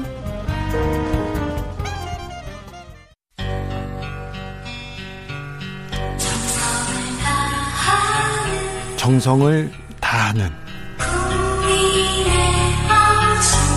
국민의 방송 KBS 주진우 라이브 그냥 그렇다고요. 주진우 라이브 2부 시작했습니다. 지역에 따라 2부부터 함께 하시는 분들 계시죠? 어서 오십시오. 함께 해 주십시오. 1부가 궁금하다 싶으면 유튜브에서 주진우 라이브 검색하시면 됩니다. 라디오 정보센터 다녀오겠습니다. 조진주 씨. 정치적 원의 시점 최민희 김용남 김용남 최민희 두 분과 함께하고 있습니다. 그런데요. 국민의힘 선대위 잘 꾸려집니까? 김종인 전 비대위원장 언제 들어옵니까? 김병준 교수는 뭐 어떻게 들어옵니까? 뭐 이런저런 썰이 난무하고 있죠. 근데 민주당이 경선 끝나고 당 선대위가 출범하기까지 3주 걸렸잖아요. 네. 지금 국민의힘이 이제 지금 경선 끝난 지가 9일차인가요? 10일차쯤 된 거거든요. 네. 어, 지난주 금요일 날 발표가 됐으니까. 네. 날짜로는 10일 정도 됐네요. 근데 저희는 민주당처럼 3주가 걸리면 안 될 것 같아요. 아, 그래요? 지금 분위기에서. 왜냐하면 이런저런 말이 하도 많아서 오히려 3주까지 시간을 끌면 마이너스 효과가 날 것 같아요. 네. 어, 소위 선대위 구성과 관련한 뭐 불협화음, 뭐 어, 알력 이런 보도가 꽤 많이 벌써부터 나오고 있기 때문에 되도록이면 이번 주 주말까지는 선대위 구성을 끝내는 게 바람직해 보이는데 네. 제가 구성하는 게 아니라 잘 모르겠습니다. 아, 그래요? 김종인 비대, 비대위원장은 어떤 역할을 맡게 될까요? 오늘 어, 김종인 전 비대위원장이 출판 기념회가 있었어요. 그 자리에 또 윤석열 후보 달려갔더라고요. 현장에서 어, 김종인 비대위원장을 막 지켜 세우는데 아, 어떻게 하는지 들어볼까요? 제가 자꾸 실언을 한다고 그래서 우리 말씀드릴 자료를 써왔는데 그래도 우리 김종인 박사님에 관한 얘기니까 제가 뭐 실언을 좀 해도 뭐 상관없지 않겠나 싶어서 진영에 관계없이 어느 정당이나 자기들이 일탈을 하고 궤도에서 벗어나서 당을 정상화시켜야 되겠다고 할 때 늘 우리 김종인 박사를 모셔왔습니다. 이 국가의 대개조가 필요한 그런 시점에 또 다시 우리 김 박사님께서 역할을 또 하셔야 될 때가 이제 다가오고 있지 않는가 경륜으로 저희들을 또 잘 좀 지도해 주시고 잘 이끌어 주시기를 김용남 의원님, 예. 김종인 전 비대위원장은 금방 오시는 거죠? 오시긴 오실 것 같아요. 그런데요. 근데 어, 상당히 이렇게 존경의 마음을 표했잖아요. 네. 저런 거로 봐서 김종인 위원장께서 말씀하신 원톱 체제는 아닌 것 같아요. 그래요? 예. 아. 역으로. 왜냐하면 어, 본인이 바라는 대로 시스템이 될 것 같으면 뭐 출판 기념회에 참석해서 저렇게 막 극찬을 해드릴 수도 있겠지만 뭐 필요가 없을 수도 있죠. 네. 뭐 원하는 대로 해드리면. 네. 제가 보기엔 원톱은 아니지 않을까 싶어요. 네, 굉장히 중요한 얘기 하신 것 같아요. 그러니까 오늘 또 실언하신 거예요. 지금 네. 뭐라고 얘기했냐면 진영을 넘어 어, 일탈이 있거나 궤도에서 벗어났을 때 김정인 위원장을 네. 모신다는 거 네. 아닙니까? 일탈. 그럼 지금 국민의힘은 일탈되어 있고 제도에서 벗어나 있는 거예요. 네. 아주 세게 국민의힘 디스를 하네요. 후보가. 아니, 일탈돼 있으면 이제 원톱으로 모셔야 되는데 그래서 제가 보기에는 원톱은 아닌 것 같다. 아니, 네. 그러니까. 아니, 그러니까. 그러니까 무슨 말을 하시는지 후보가. 네. 60대 아니, 남 생각, 정확하게 생각하시고 적어 와서 하신 말씀이에요. 근데 적어 왔는데 이게 국민의힘 센 diss라는 걸 지금 못 느끼신 것 같고 그다음에 당 대표는 이준석이니까요. 진짜 밀당이 너무 세. 누구? 60대 남자 어르신과 80대 노인 어르신의 네. 밀당이 공개적으로 진행됐는데 네. 최근에 가장 주목되는 말은 김병준 전 위원장의 말입니다. 네. 뭐라고 얘기했냐면 윤이 정과자랑 손 잡겠냐 이렇게 얘기했어요. 네. 근데 그 정과자가 누구냐? 김종인 위원장을 지칭했다는 겁니다. 그 정과자는 맞죠? 그렇죠. 동아은행 비자금 사건 때 2억 5천 받으셨어요. 93년에 네. 그래서 네. 구속됐고 그 구속시킨 검사가 홍준표, 홍준표. 어, 젊은 홍준표 검사였다는 건데 이 김 지금 나온 얘기 중에 하나가 이제 투탑이라고 하셨는데 저도 그럴 것 같아요. 어떤 보도가 나왔냐면 김종인 음, 어르신은 총괄 선대위원장. 그렇지.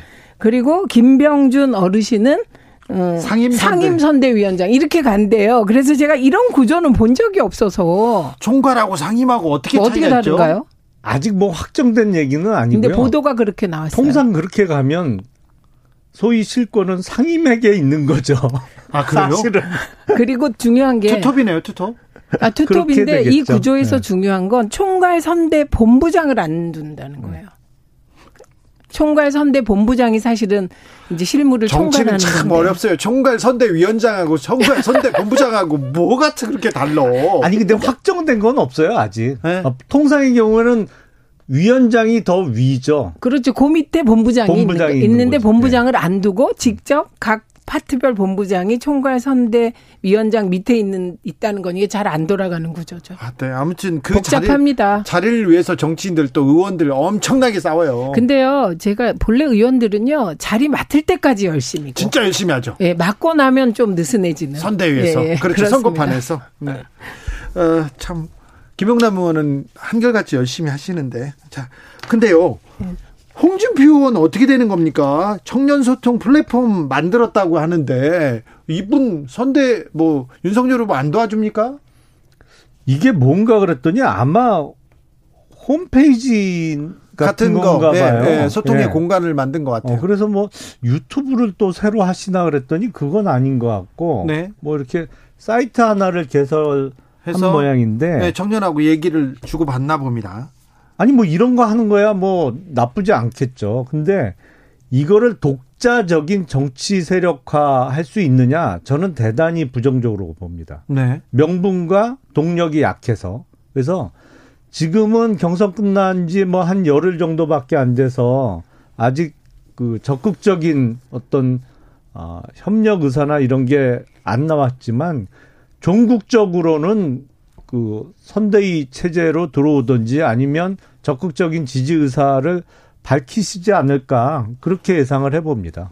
희망사항이고 보통은 그렇게 돼야 되는 거죠 선거에서. 네. 근데 지금 2030 플랫폼이 독자적인 정치 결사체로 가도 의미가 없어요. 왜냐하면 경선에 참여한 후보는 출마할 수가 없는데 네. 그 홍준표 후보하고 질의응답한 게 있는데 그 네. 질의응답한 거 보면 탈당해서 출마하시면 안 되냐 이런 얘기를 하는 음. 젊은이들이 있어요. 네. 근데 그게 법적으로 불가능하거든요. 예. 그런데 그 질문 중에 재미있는 게 윤석열 후보를 적극적으로 지원해야 되냐 우리가 이렇게 물은데 대답할 수 없음 지금 이러고 있다는 거죠. 예. 근데 이제 이게 민주당 입장에선 참 불쌍한 건데 처지가 네. 만약에 거꾸로 이낙연 후보가 젊은이와 질의응답했는데 이재명 후보를 적극 도와야 됩니까? 대답할 수 없음. 그럼 뒤집어졌죠. 신문 일면 나오죠. 일면에 조선일보 일면, 중앙일보 일면, 뭐 종편에서 이거 가지고 토론하고 원팀 바로 깨져. 깨졌다. 그런데 그런 보도가 하나도 안 나온다는 겁니다. 그러니까 굉장히 복 받으신 상태에서 여기서 김영남 의원 할 말 있습니다. 예, 하고 계신 거예요. 아니 그거는 단지 그냥 홍주표 의원에 대한 관심도가 떨어졌다는 얘기 아닌가요? 아, 그왜 뭐 다른 해석을 붙일 이유가 없을 것 같은데. 홍준표 아니죠. 의원은 변수가 안 됩니까?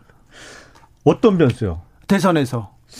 아니 그러니까 지지 의사를 표명하면 아무래도 조금이라도 낫겠죠. 네. 어, 왜냐하면 홍준표 후보를 지지했고 지금도 아쉬워하고 있는 사람들은 마음을 돌릴 수가 있을 테니까. 네. 근데 큰 변수라고 보기는 어려울 것 같고요. 아무래도 이번 대선에서 국민의힘 쪽에서 가장 큰 변수는 안철수 후보와의 단일화가 될 거고 네.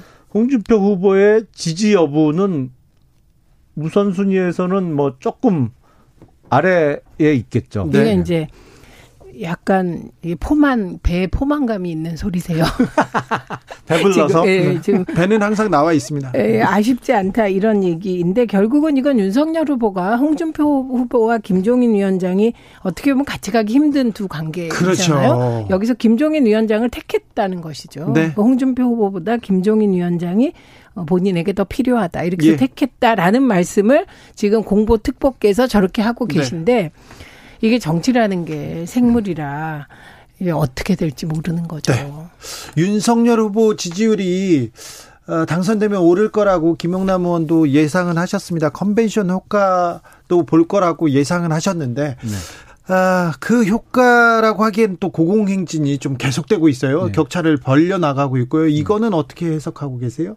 뭐 예상했던 대로고요. 왜냐하면 지금 여론조사상 50% 후반대 거의 60%에 가까운 정권 교체를 교체론. 희망하는 네. 그 국민들의 또 많은 수는 누가 됐던 아, 민주당만 이겨주면 되는 경우 그렇게 생각하는 분들도 많이 있거든요. 그러니까 국민의힘 당내 경선이 끝나는 순간에 후보가 한 명만 남는 순간에 지지율은 치고 올라갈 수밖에 없는 상황이었던 것이고요. 네. 그리고 지금 제가 보기에 이재명 후보가 지지율을 반등시킬 유일한 카드는 사실 대장동 특검을 지금이라도 되도록 빨리 받는 것밖에 없어요. 이거를 이런저런 조건을 붙이고 수식어를 붙여서 시간을 자꾸 늦추면 늦출수록 지지율은 올라갈 일은 없어 보입니다. 주민이 우선 이 선거라는 게 구도, 인물, 정책 이렇게 되거든요. 근데 구도가 안 좋은 거죠. 이재명 후보 입장에서 보면.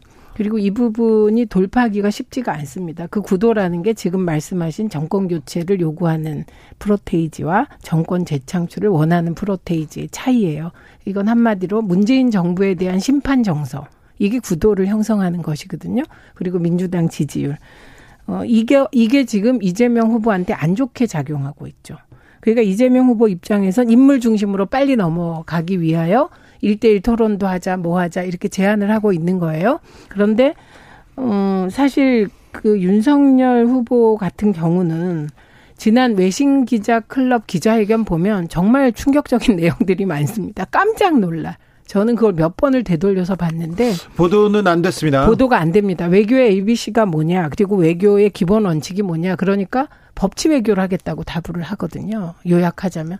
그러면 중국하고 뭐 문제 생기면 중국 그 대사를 통해서 구속영장을 발부하실 건가? 이런 생각이 들어요. 그리고 지금 오늘도 김종인 위원장이 그 미국만 따르던 시대가 걱정 네. 없던 시대가 있었는데 이제 안 그렇다. 예. 중국과의 경제 관계도 고려해야 된다. 이런 말씀 오늘 하셨어요. 그런데 그날 외신 기자 클럽에서 김종인 아니 그 윤석열 후보가 뭐라 그랬냐면 사드 추가 배치의 길을 열어 놓은 거예요. 네. 우리가 사드 저기 초기 하나 배치할 때 중국과 경제 문제가 너무 심각했고 특히 한류가 직접적인 타격 받았거든요.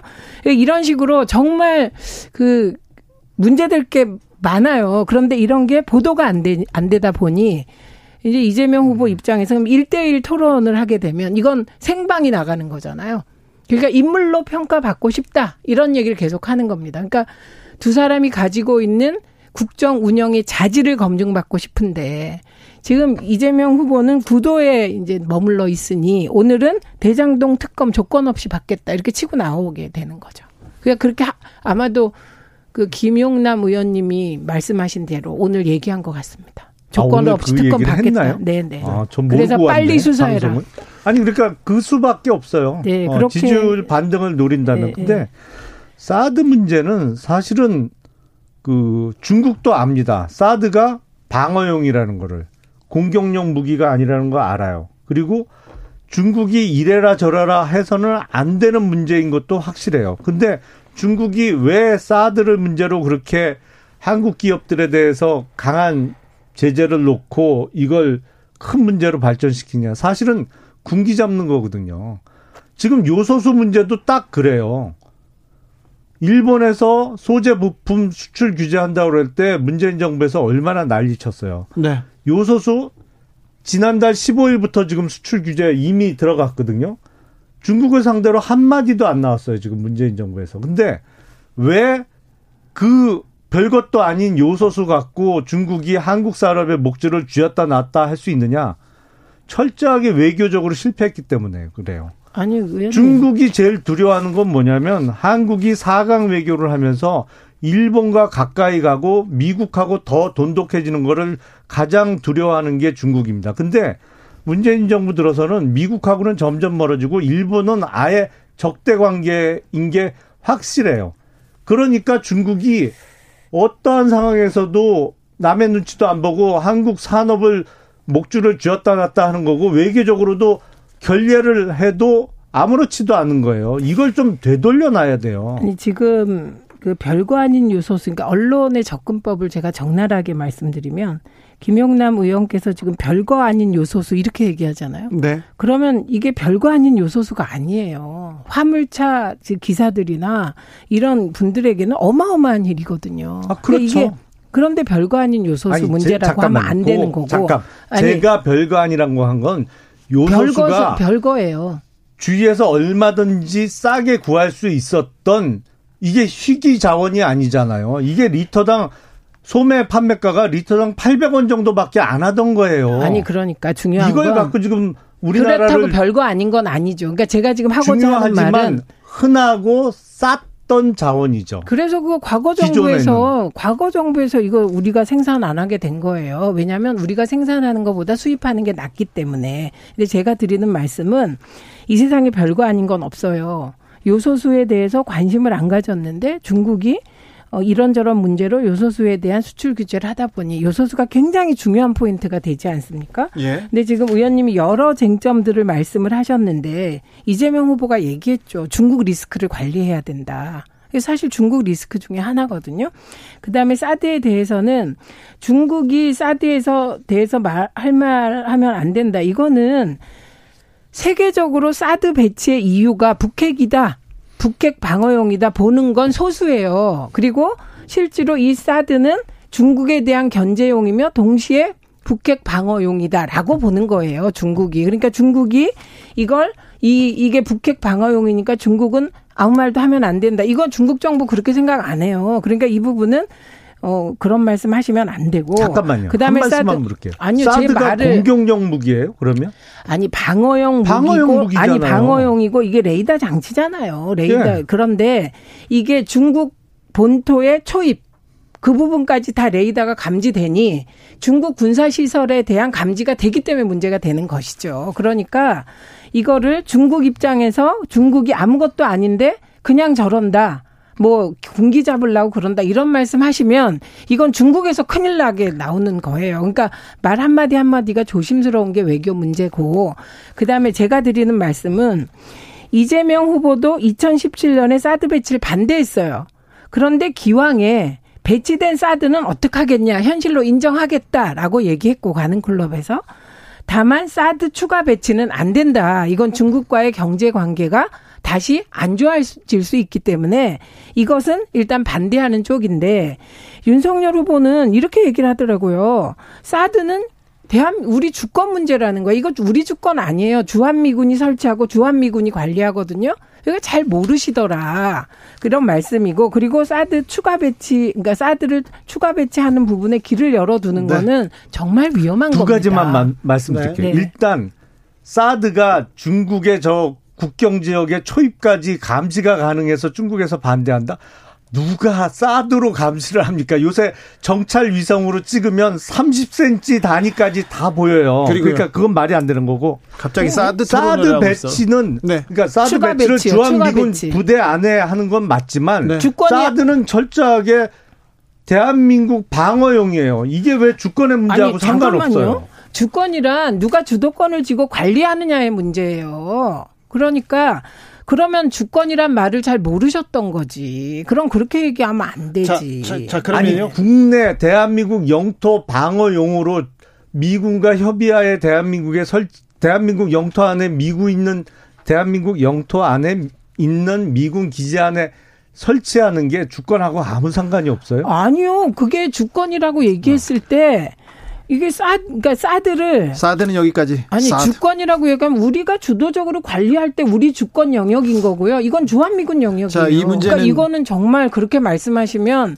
정치권 욕 먹어요. 이, 이, 문제는 이재명 윤석열 후보가 좀 치열하게 고민하고 토론해야 됩니다. 외교 정책 가지고 그리고 네. 청년 정책 가지고도 청년 어, 정책 하나 얘기해 보라고 하세요. 윤석열 후보의 청년 정책이 하나만 뭡니까? 얘기해 보세요. 하나가 아니라 원가 주택 있잖아요. 원가 청년 주택? 아 청년들에게는 그러니까 사실은 이게 토지 아니, 그러니까 임대부 주택과 비슷한 개념이긴 네, 한데 네, 네. 그러니까 토지 지분 없는 아파트. 그래서 그만큼 공급가가 지금 시세의 50% 이하로 내려갈 수 있는 주택을 청, 청년들에게 싸게 알, 공급하게 알겠습니다. 다는 원가 주택 그거는 기본주택하고 청년 기본주택하고 송영길 대표의 누구나 집 표절이네요. 일단 표절하셔도 선대, 돼요. 표절이에요. 선대 문제 정리되면 앞으로 청년 정책 많이 내겠죠. 외교 정책은 좀 조심스럽게 내주세요. 예, 좀 조심하셔야 돼요. 잘하고 있는데요, 왜? 잘하고 있습니까? 그러면 진, 계속 그렇게 아니, 하면 진짜 큰일 미국 나요. 상원 의원 불러다가 카스라 테프트 미량 얘기하면서 왜 같은 날 중국 대사 만난 자리에서는 중국 때문에 우리가 6.25 전쟁 때 한반도 통일할 수 있는 기회를 중국 때문에 우리가 어, 아니요. 분단을 이어가고 있다는 얘기, 는왜 한마디도 못 꺼내요? 아니요. 그러면. 그 상원 의원이 그 가쓰라 태프트 밀약과 관련한 그 구한말의 그 상황을 상황에 대한 소설까지 읽고 관심이 있다. 그게 사전 미팅에서 얘기가 돼서 하게 된 얘기예요. 자, 그러니까 전후가 있는 거죠. 아 토론이 좀 더좀 좀 치열하게 좀 필요해요. 필요해. 그 부산 얘기 그리고 어, 프로야구 얘기 말고 다른 정책 토론이 그러니까요. 필요합니다. 사드 재배치, 아, 사드 추가, 추가 배치, 배치 이런 거는 정말로 토론 핵심 토론 주제 중에 핵심 하나입니다. 토론이 될 것으로 네. 보입니다. 정치적 원의 시점 최민희 김용남 김용남 최민희 오늘도 감사했습니다. 고맙습니다. 네, 고맙습니다. 정치 피로, 사건 사고로 인한 피로, 고달픈 일상에서 오는 피로. 오늘 시사하셨습니까?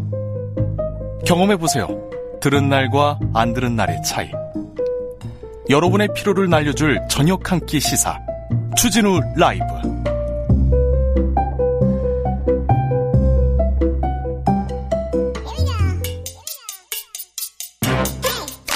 뉴스를 향한 진지한 고민 기자들의 수다 라이브 기자실을 찾은 오늘의 기자는 은지옥이요 시사인 김은지입니다 자 준비한 첫 뉴스부터 가볼까요? 네 윤석열 국민의힘 대선 후보가 종부세를 전면 재검토하겠다 라고 밝혔습니다. 아, 부동산, 여기에 세금까지, 종부세, 종부세 고지서가 지금 곧 발송되거든요. 그래가지고 굉장히 신경이 곤두 서 있을 때 종부세 관련해서 발언을 시작했습니다. 네, 22일부터 종부세 고지세가 발송된다라고 하는데요. 네. 우선은 종부세를 나쁜 세금으로 규정했습니다. 폭탄이랍니다. 네, 세금 폭탄이라고 하는 건데요. 사실 이제 이것이 얼마나 적용되는지에 대한 이야기들이 논쟁이 있는데 네. 이야기부터 먼저 하겠습니다. 예. 윤 후보는 어제 자신의 페이스북에 관련된 글을 올렸는데 내년 이맘때면 종부세 폭탄 걱정 없게 하겠다라는 내용이었습니다. 네. 그러면서 중기 중장기적으로는 아예 종부세를 재산세에 통합하거나 1주택자에 대해서는 면제하는 방안도 검토하겠다라고 덧붙였는데요. 경선 과정에서 밝혔던 종부세 전면 재검토 방침 대선 후보가 확정되자 한 발 더 나아가서 이야기를 한 겁니다. 예. 전형적인 세금 폭탄론 들고 나왔는데 종부세 납부 대상자들에게 종부세가 그야말로 세금 폭탄이다 이렇게 주장을 하면서요. 아무리 납세 대상자 수가 적다고 해도 문제가 많은 세금이다. 이런 이야기를 했습니다. 이거는 부자 감세라는 비판 바로 나옵니다. 네, 민주당에서 그리고 정의당에서 그렇게 다 비판하고 있는데요. 민주당의 신현영 선대위 대변인은 종부세 재검토 주장은 시대의 가치를 전혀 읽지 못하는 구시대 유물이다. 이렇게 지적했고요. 네. 진성준 의원은 숫자를 정확히 지적을 했는데요. 윤 후보가 국민의 1.7%에 해당하는 집부 자, 빵부자를 위한 종부세 감면론을 제기했다. 이렇게 지적했습니다. 종부세는 그러니까 부자 집부자 집부자 땅부자 1.7%만 내고 있다 이거죠?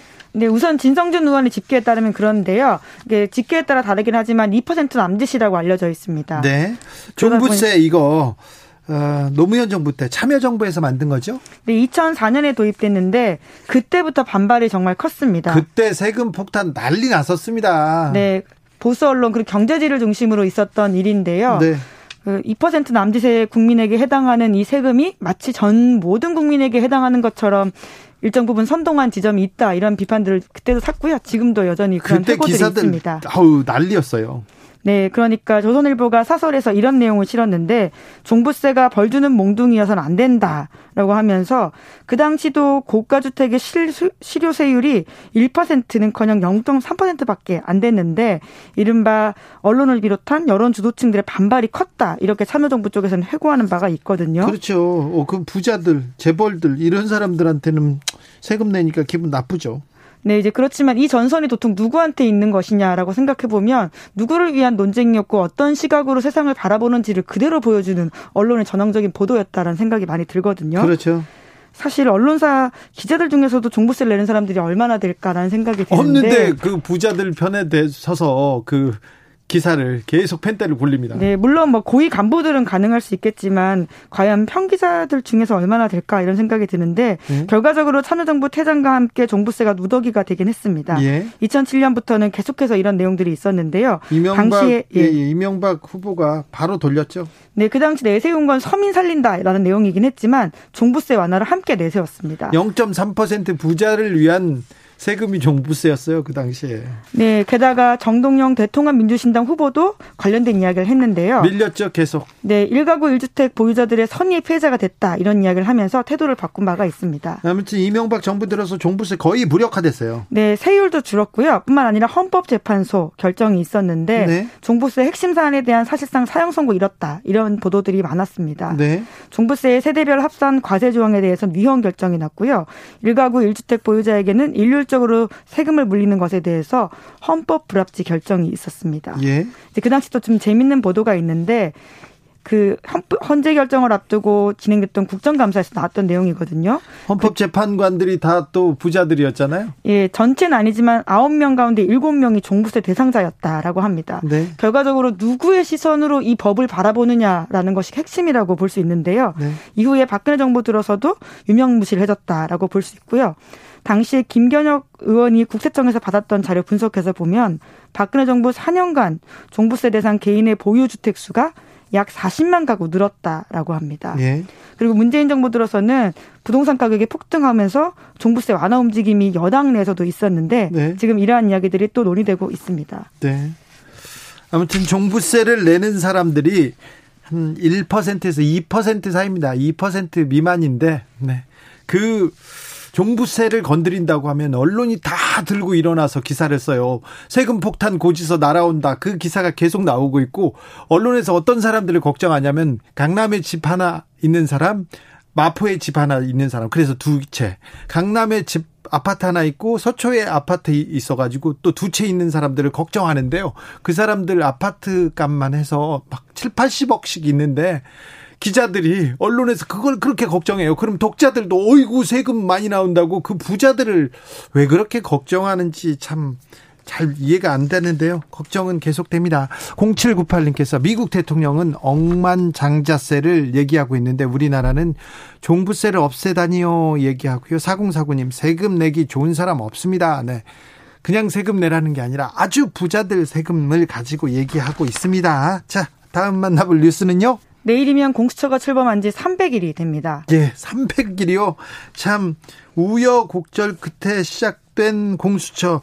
그런데 시동은 걸었는데 지금 잘 가고 있는지 모르겠어요. 네, 공수처가 제대로 자리 잡지 못했다 이런 평가가 나오긴 합니다. 예. 설립 이후에 직접 수사에 나섰던 사건이 12개인데요. 이 중에 조희연 서울시 교육감 사건 한 건만 유일하게 처리했기 때문입니다. 네. 지난 9월 달에 정교조 출신 해직 교사 등 5명을 불법 채용한 혐의 관련해서 조 교육감을 기소해달라고 검찰에 요구한 바가 있거든요. 네. 그런데 검찰은 아직까지도 결론을 내리지 않은 상태입니다. 이걸 공수처 1호 사건으로 이렇게 선정한 것이 공수처의 출범 의미와 또 맞는지 이런 또 비판 좀 있었어요? 네, 게다가 나머지 11건은 계속 진행형이라고 하는데 관련해서 또 이런 논란도 있었습니다. 지난 3월 달에는 이성윤 당시 서울중앙지검장의 휴일 면담으로 소위 황제조사 논란 빚은 바가 있고요.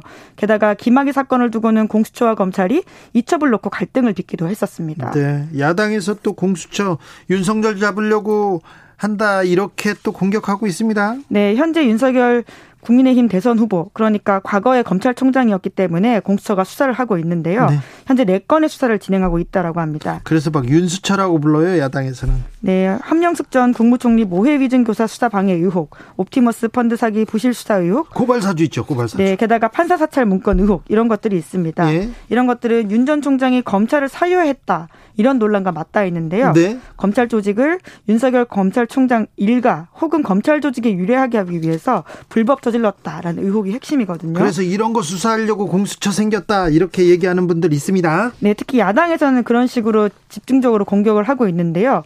여러모로 공수처로서는 좀 곤란한 상황에 처해 있긴 합니다. 그런데 아무튼 명운을 걸고 잘 수사해야 됩니다. 특별히 공, 고발 사주 그리고 판사 사찰 의혹은 매우 중요한 문제 아닙니까? 네, 게다가 행정법원에서 판사 사찰 문건은 1심에서 그 징계가 정당하고 심지어 가볍다 이런 취지의 이야기를 한 바가 있어서요. 유죄가 나왔어요. 네. 하지만 또 손준성 검사에 대한 구속영장이 기각된 바가 있어서 공수처가 약간의 면을 구긴 것도 사실이긴 합니다. 네. 아무튼 공수처 인원이 계속 부족하다고 얘기하고 있는 것 같아요. 네, 이제 어려운 처지를 보여주고 있는 것인데 출범 이후에 석 달이 지난 올해 4월 들어서야 처음으로 수사검사 충원이 이뤄졌고요. 심지어 지금까지도 모두 정원이 차 있는 게 아닙니다. 아직도 못 채웠어요? 네, 부장검사 자리가 네 자리인데요. 이 중에 두 자리가 공석이라고 하거든요. 네. 그만큼 수사 상황이 쉽지 않다라는 것들을 보여주고 있기 때문에 여러모로 어려운 현실이 드러나 있다라는 것도 있는데요. 네. 하지만 공수처 스스로도 300일을 맞이해서 본인들의 존재 의미를 좀 다시 한번 짚어볼 필요는 있지 않나라는 생각도 듭니다. 그래야 됩니다. 왜 공수처가 태어났는지 검사들이 검사의 죄를 묻지도 않고 따지지도 않아요. 그리고 권력자들은 어떻게 또 권력자들 앞에만 가면 검사의 칼이 무뎌졌지 않습니까? 그래서 고위 공직자들은 엄벌하겠다. 검사들 잘못 이번에는 그냥 넘어가지 않겠다. 공수처들이 공수처가 그렇게 출, 출범했는데 그 출범의 의미를 좀 되새겨 봐야 될 것 같습니다. 아무튼 공수처의 아, 뭐 수사 좀 잘 돼야 될 텐데 이 사회를 위해서도 그런 생각해 봅니다. 자, 다음 뉴스는요. 위드 코로나를 실시하는 유럽에서 코로나 확진자 수가 치솟고 있습니다. 오, 많이 나옵니다. 그래서 일부 국가에서는 다시 봉쇄 카드 꺼내 들고 있어요. 네덜란드가 대표적입니다. 유럽 국가 중에서 가장 먼저 재봉쇄에 돌입했는데 네. 최근에 이틀 연속으로 코로나19 신규 확진자 수가 16,000명 돌파했다라고 하는데 16,000명이요. 네, 네덜란드 인구가 그렇게 많지 않거든요. 네, 그걸 비유해 보면 아주 쉽게 알 수 있는데요. 한국의 3분의 1 수준이라는 점을 비교해 보면 그 굉장히 지금 많은 사람이다라고 할 수 있는데 우리나라 수준으로 이렇게 따져보지 않습니까? 우리나라 인구로 따져보면 한 4만 5천 명, 5만 명 수준 지금 확진자가 나오고 있다고 보면 됩니다. 네, 그래서 최소 3주간 봉쇄 조치 단행했는데 식당, 카페, 슈퍼마켓, 오후 8시에 문을 닫아야 하고 비필수 업종 상점도 오후 6시까지만 영업한다 이렇게 합니다. 아, 그래요? 네, 이제 그런데 문제는 시민들이 여기에 협조하지 않고 있다는 사실인 건데요. 축구장에 뭐 축구 보겠다고 난리던데요? 네, 지금 무관중으로 치러지긴 했는데 바깥에서 보고 있어요. 바깥에서 모여 있습니다. 네, 헤이그 시내에서는 시위를 벌이는 사람들도 있다라고 하고요. 예. 정부에서는 또 이것을 쫓아내기 위해서 물대포 시위까지 동원해가지고는 진압하고 있다라고 하거든요. 예. 살벌한 장면들이 계속해서 나오고 있습니다. 오스트리아도 봉쇄 시작했어요? 네, 백신 미접종자를 대상으로 이렇게 고강도 조치하겠다라고 밝혔는데 네. 접종률이 다른 나라보다 낮다라고 밝히면서 접종 미접종자에 대해서는 일종의 페널티를 부과하겠다라는 건데요. 네. 어, 지금 외출 제한을 하는데 미접종자에 대해서 나올 경우에는 벌금이 거의 200만 원 가까이라고 합니다. 200만 원 벌금이요? 네, 196만 원 정도의 지금 하나라고 하는데 네. 이제 그 정도로 백신 접종을 하라라는 의미이긴 한데 네. 지금 쉽진 또 않아 보이긴 합니다. 그렇습니다. 백신을 많이 맞았는데도 그렇습니다.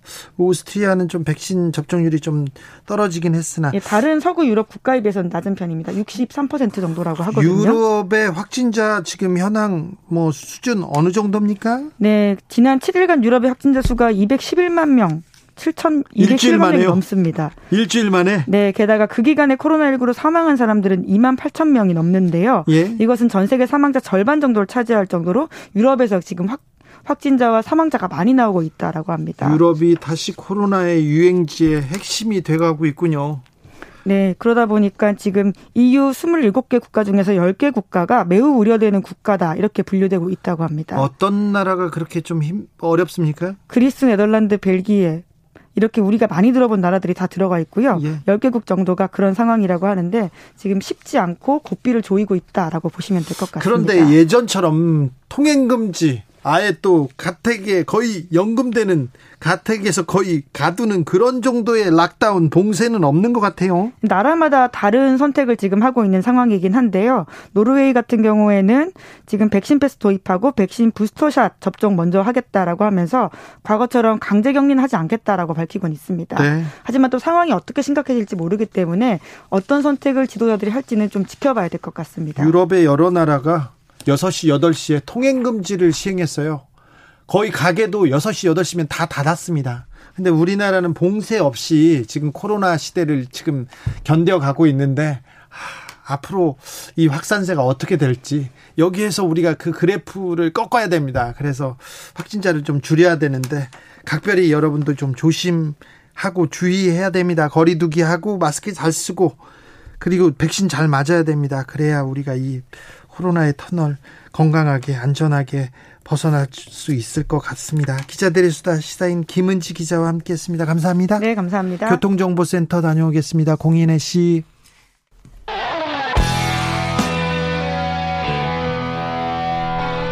스치기만 해도 똑똑해진다. 드라이브 스루 시사 주진우 라이브.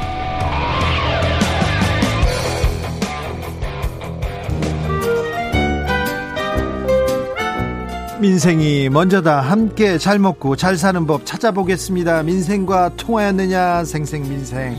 통. 안진아서나 민생생각 안진걸 민생경제연구소장 어서 오세요. 네, 안녕하십니까. 소장님 오늘은 무슨 일로 그렇게 바쁘셨어요? 그 이번 주에 제가 약간 그 유튜브는 이제 피켓이 보이잖아요. 네. 명백한 이제 전국통신불통 KT 보상하라. 소비자에게 천 원, 어 중소상공인에 구천 원 만원 옛말이냐. 네. 이거 지금 맹렬히 촉구하면서요. 내일 어, 참여연대랑 시민단체들 KT 광화문 본사 앞으로 네. 저희 항의 방문 갑니다. 아이고, 네. 그래서 어, 국회의원들도 나서기 전에 네. 빨리 보상금 액을 늘려라. 네. 어, 18년 아현동 사고 대비에도 너무 미미한 보상 아니다. 네. 말이 안 된다. 이렇게 제가 카드 섹션하고 있습니다. 그래서 그리고 또 다른 팻말은요? 그래서 철저한 온인도사나 충분한 보상이 필요한데 네. 그래야 지금 코로나 때문에 이번에 상처받은 소비자들이나 중소상공인들도 충분한 보상이 되고 음. 보상이 충분히 된다는 게 뭐냐면요. 이제 돈이 무서워서라도 재발 방지 대책을 제대로 내는 거죠. 알겠습니다. 이렇게 제가 피켓팅, 피켓팅 하고 있고요. 네. 저는 정말 음. 우리 주진 라이브 애청자들께 감사한 게 예전에 제가 두 번 정도 제 번호를 전화번호 공개했죠. 공개했잖아요. 네. 지금도 이제 연락이 오는데 네. 제일 이제 가슴 아픈 연락 중에 하나가 최근에 다마스 이제 3601님입니다. 네. 번호까지 제가 알려드린 거예요. 다 불러드릴 수는 없지만 3601 애청자께서 다마스 용달 퀵을 하고 계시대요. 네. 수수료가 25% 30%나 된답니다. 그게 무슨 말이죠? 그러니까요. 수수료가 그러니까 예를 들면 대리라든지 네. 이런 데에서도 수수료 20%까지 받는 건 알았는데 다마스 퀵 하시는 분들이나 다마스 배달하는 분들 있잖아요. 왜요? 그러니까 업계에서 그렇게 과도하게 받는 거죠. 일감도 줄었는데 수수료는 20, 30%나 받는다. 이 문제 좀 해결해달라고 왔더라고요. 그래서 네. 제가 어 용달이나 화물 하시는 분들 수수료 과다 등 알았는데 다시 한번 심각하게 느꼈고 3601님 힘내시고요. 그다음에 4362님께서도 다마스퀵이 너무 힘들어가지고 일통 카고 용달을 했는데 일가 많이 줄었대요. 근데 어 희망 회복 자금 못 받고 있다라 그래서 그럼 희망회복자금 희망회복자금이나 경영이 업종이 되려면 매출이 감소가 돼야 되거든요. 네. 영업 금지 업종이 아닌 경우. 는 그래서 반드시 이 신청이라도 꼭 해보자. 분명히 매출이 감소했을 것 같은데 이 신청을 하자로 답을 해드렸고요. 7097님께서는 지난주에 제가 200만 원 이하의 노동자가 우리나라에서 지금 650만 명이나 된다. 했더니 정말이냐고 피드백을 주셨어요. 그래서 네. 제가 기사를 보내드렸더니 너무 고맙다고 저소득 노동자들이 임금 인상이라든지 서민 지원을 위해서 애써달라는 또 부탁을 하셨고요. 제일 기억나는 것도 다자녀 가구들이 애가 셋 넷이나 되는데 소득 구분위로 잡혀가고 국가적 한 푼도 못 받고 있는 거 이분하고 계속 소통하고 있어요. 지난번에도 저희가 예, 방송에서 국회, 국회에 쳐들어가서 제가 계속 이거 이거 하나 해결 못하면 여당이든 야당이든 말도 안 된다. 아이 나란 말 하지 마라 앞으로는 이렇게까지 강력히 규탄 비판하고 있습니다. 오늘부터 10만 원씩 몇만 원씩 상생 소비 예, 지원금 예. 캐시백으로 돌려받는 사람이 있습니다. 자, 요건 10월 달에 혹시 못, 못 받은 분들은 11월 달에 이제 도전하면 되시는데요. 10월 달에 받고 예. 11월 달에도 딱두 달만 두 달 아니 그러니까 10월 예. 달에 받은 사람도 11월에 그럼요. 또 받을 수 있어요? 매달 최대 10만 원씩까지 20만 원 받을 수 있는데 네. 저는 10월 달에 무리해서 10만 원을 받았네요. 아이고, 받았어. 그래서 저는 11월은 도전 안 하려고. 왜냐하면 이 제도가 좋긴 한데 4분의 2분기보다 신용카드 사용액을 늘려야 되잖아요. 네. 그러니까 제가 10만 원 받았다는 건 4분의 2분기보다 100만 원을 더 썼다는 이야기입니다. 네. 좀저 중소상공인 살리게 하려고 좀 돈좀 좀 썼습니다. 네, 이번 네. 10만 원 받았는데 11월 달은 도전 포기했는데 네. 다만 12월 달에 못 받았던 분들이 11월 달에 도전하면 되는데요. 실제 10월분 캐시백 지급이 총 300, 3,875억 원이나 됩니다. 어, 많이 받아갔어요. 그러니까 이렇다 하면 3.8조나 더 썼다는 거예요. 네, 네. 그러니까 내수 활성화 효과는 확실히 생긴 겁니다. 다만 네. 다만 10만 원을 받기 위해서 100만 원을 추가로 주셨기 때문에 과소비를 하신 분들이 있을까봐 걱정이 됩니다. 근데 네. 선결제를 했다거나 할부 결제를 했다거나 아니면 12월 달에 살 것을 앞당겨서 하신 분들 있잖아요. 네. 아니 모임앱이 현금으로 낼 거 카드로 내고 현금으로 받은 분들 이런 분들 같은 경우는 알뜰하게 해서 10만 원이나 5만 원 평균적으로 우리 국민들 지금 어 이번에 어 4만 8천 원을 받으셨답니다. 1,500만 명이 신청했는데 그중에 810만 명이 해당이 많이 받았네요. 자, 700만이 못, 700만 명이 못 받았잖아요. 이분들 네. 뭐냐면 도전했다가 탈락한 겁니다. 아, 그래요? 4분의 2분보다 사용량을 못 늘리신 거죠. 네. 네 그럴 수 있, 는 것이고요. 네. 11월 달에 도전하면 네. 충분히 또 만약에 12월 달에 쓸 거나 아니면 저기 착한 결제 같은 거 있잖아요. 네. 내가 자주 가는 집에 가서 먼저 좀 결제한다든가 이러면 아 그거 카드깡이에요. 아니, 그 카드깡 아니에요. 아니에요? 그건 정부에서 권유하는 선결제 운동이었기 때문에 아, 그래요? 착한 선결제. 충분히 그런 것은 미담이잖아요. 착하면서도 이 70억 10만까지도 최대 받을 수가 있는 것이죠. 알겠습니다. 소장님, 예. 유류세 예. 인하 됐죠? 아, 이거 굉장히 지금 어, 지금 주유소마다 어떤 데 줄 안 서 있고 어떤 데 줄 서 있어요. 아니, 근데 기름값 예. 안 내린 데도 많다면서요. 그러니까 이제 기존의 재고분이 이제 11월 10일부터 유류세가 어, 예를 들면 리터당 휘발유로 164원이 인하됐는데요. 네. 164원이면 40리터를 가득 넣는다고 했을 때 무려 6,600원 정도가 할인됩니다. 엄청 할인이네요. 예, 그러니까 그것은 일면 지금 계란값이 3,000원 더 뛰어가고 충격받은 사람들 입장에서는 기름값에서 7,000원 가까이 할인받고 아니면 50리터를 넣으면 8,200원이 할인되는 거거든요. 네. 그래서 8,200원 할인받고 그걸로 계란값 3,000원 더 내면 네. 충격이 덜 하잖아요. 계란값. 근데 문제는 11월 12일 날 어, 인하가 됐는데 유류세 인하가 됐는데 20%. 어, 휘발유는 164원, 경유는 116원 인하됐습니다. 근데 재고분을 판매하는 데는 지금 인하가 늦어지고 있는 건데 그 대기업 주유소 직영 주소하고 알뜰 주소 있잖아요. 거기는 11월 10일부터 지금 인하분이 방영됐기 때문에 줄 서 있는 그런 기현상이 발생하고 있는 것인데 네. 지금 이 화물트럭이라든지 어 차, 량으로돈 버는 분들 있잖아요. 예. 이분들 입장에서는 굉장히 도움이 된다는 평가가 많습니다. 네네. 그래서 기름값 다행히 세계 기름값도 조금 떨어지는 것 같던데요. 기름값도 떨어지고 유류세 인하 혜택도 봐서 힘들었던 분들이 좀 더 희망, 힘을, 힘을 내는 기회가 됐으면 좋겠습니다. 네. 어, 다음으로 어떤 얘기 만나볼까요? 아, 그 아까 문자 온 것 중에 그 또 이런 문자도 있었었습니다. 본인이 하나은행 관련자인데 저, 지난주에 제가 하천대와 하나은행 게이트가 문제가 있다. 하나은행이 돈은 엄청 1.5조나 대출해주고 어 지분은 민간 지분에서 86%인데 실제 받은 어, 배당은 1%밖에 안 돼서 네. 이게 배임 아니냐 이게 급부상되고 있다 문제 제기했잖아요. 예. 근데 하나은행 당시 PF 부장이 부장 네. 과장이 있는데 네. 그분들이 성남에 때 이사까지 했다는 거예요. 그렇죠. 그 중에 한 명이 화천대유가 시행하는 아파트를 분양받았다는 제보까지 주셨습니다. 아이고. 그래서 저희가 확인해 보니까 실제 아파트 분양 그게 비리인지 특혜인지는 제가 함부로 말해서는 안 되는 것이고 네. 분명한 것은 이해 충돌은 발생한 거죠. 네. 하나은행 PF 담당 과장이 성남에 때 이사로 갔는데 네. 하천대유가 시행하는 아파트를 분양받았고 당시 6, 7억이었는데 지금은 17억쯤 되어 있더라. 오. 어. 그러면 하나은행은 전체적으로 지금 하천대유와 도대체 어떤 관계였는지 그렇죠. 이 부분에 대해서 언론이나 검찰 언론 보도나 검찰 수사가 있어야 되는데 이 부분이 너무 미진합니다. 네. 그러니까 그 부분은 우리 주진 아벨서라도 제가 꼭 한번 이것도 제가 제보를 받은 거기 때문에 네. 어, 언급하고요.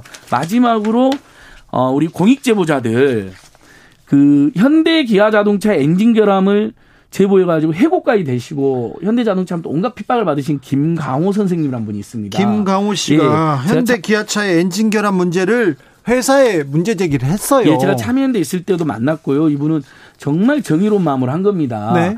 왜냐하면 국내에서 현대기아차가 거의 독점 상태로 지금 자동차를 판매하고 있잖아요. 그렇죠. 그러니까 지금 문제는 소상공인 자영업자들은 경쟁이 너무 심화되어 있어요. 네. 근데 여기는 경쟁을 오히려 완화해줘야 돼요. 그러니까 무슨 진입도 조금 까다롭게 하자는 이야기 나오는 거잖아요.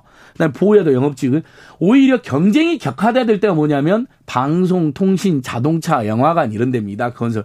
이런 데는 재벌 대기업 대부분 독점해가지고 막 두 개 회사, 세 개 회사가 장악한 데가 많아요. 네. 그런 데가 대부분 폭리도 발생하고 횡포도 발생하는 경우가 많거든요. 왜냐하면 시장 경쟁이 약화되니까. 그래서 이분이 미국에도 제보를 해가지고요. 무려 280억의 공익신고 보상을 받았습니다. 미국에서는? 예. 왜냐하면 한 9천 어, 과징금을 8,100만 달러를 받았는데요. 이렇게 되면 이제 900억이 넘어가거든요. 우리나라 네. 돈으로요. 30%. 30%는 280억을 받은 겁니다. 네. 근데 이분인 한국에 신고했더니 한국에서는 오히려 해고당하고 보상금 규정도 어떻게 되냐면 음, 가액은 최대 30% 규정되어 있는 한수금액이 30억을 넘을 수 없게 되어 있고요. 예. 그 다음에 공공이익은 그대로 한수금액이 없는 경우는 2억이 가장 많이 받을 수 있는 금액입니다. 네.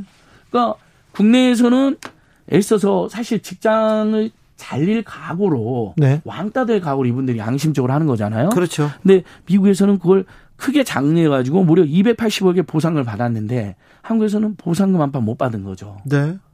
그러면 누가 보상을 하겠느냐? 자, 해고 당했죠. 경제적 어려움 겪었죠. 왕따 당했죠. 지금껏. 예. 네. 그리고 심지어는 명예훼손이라든지 뭐, 어, 허위사실 유포로 명예 소송까지 당해요. 형사고소 네. 당해요. 예. 이런 고통을 겪고 누가 제대로 된 금전적 보상이나 경제 보상도 안 해주는데 누가 보상 저기 신고를 하겠느냐? 공익 신고하지 마세요라고 이분이 절규를 했어요. 얼마나 괴롭겠어요. 그러니까요. 이분이 공익 신고의 중요성을 너무 잘 아는 분이거든요. 네. 참여연대에서도 저희들이 포상도 해드렸던 기억이 나는데, 근데 네. 시민단체가 포상해 줄수 있는 돈은 너무 제한적이잖아요. 네. 그러니까 명예만 드렸던 건데, 음. 근데 저희가 주진 기자님이나 제가 동시에 알고 있는 그 양심적 공익제보다 너무 많이 하시잖아요. 많이 있죠. 많이 하는데 지금까지 길거리 헤매는 분 많잖아요. 아, 저기 이건 정말 고쳐야 될 것 같습니다. 이명박 전 네. 대통령 구속에 가장 결정적인 제보를 했던 공익신고자 김종백 씨는 그때 일터를 잃고요. 완전히 몇 년 동안 거리 헤매다가 경기도 산업 공공기관에서 겨우 채용돼서 먹고 살다가 또 그다음에 이제 됐는데 그런 분들은 그게 개, 매, 매우 희, 희귀한 케이스라는 겁니다. 알겠습니다. 그래서 공익제보자들은 최소한 우리 사회가 빚진 거거든요. 그러면 평생 그 저기 경제적으로 쪼들리지 않을 정도의 보상금 뭐 엄청난 알부자를 만들어 드릴 수는 없지만 미국이 어떻게 280억이나 보상을 했겠습니까? 네. 공익 제보에 대한 충분한 대가를 줌으로써 우리 사회 공익을 지키는 거거든요. 네. 정부나 기업의 잘못을 예방하게 되는 것이고 그래서 김강호 선생님 힘내시라고. 네, 모든 예, 공익 또 말씀드리고 싶고. 제보자의 네. 존경과 감사를 표합니다. 생생민생통 안진걸 소장 함께했습니다. 감사합니다. 예, 고맙습니다. 오늘도 수고하고 지친 자들이여 여기로 오라. 이곳은 주기자의 시사 맛집 주토피아. 주진우 라이브.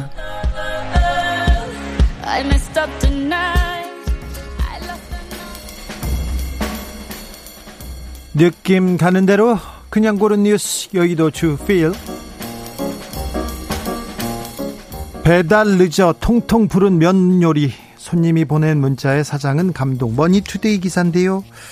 어, 자영업자 커뮤니티에 올라온 글입니다 40분 넘게 걸려 배달된 면이 담긴 요리 고객님 때문에 눈물이 또르륵 이렇게 글이 게재됐어요. 무슨 일인가 했는데 어, 손님한테 면 요리를 배달을 해야 되는데 배달 기사님이 초행길이어서 많이 늦었습니다. 그래서 40분 늦게 가서 면이 퉁퉁 불었답니다. 근데 손님이요. 면이 많이 불고 식었지만 맛있게 먹었다.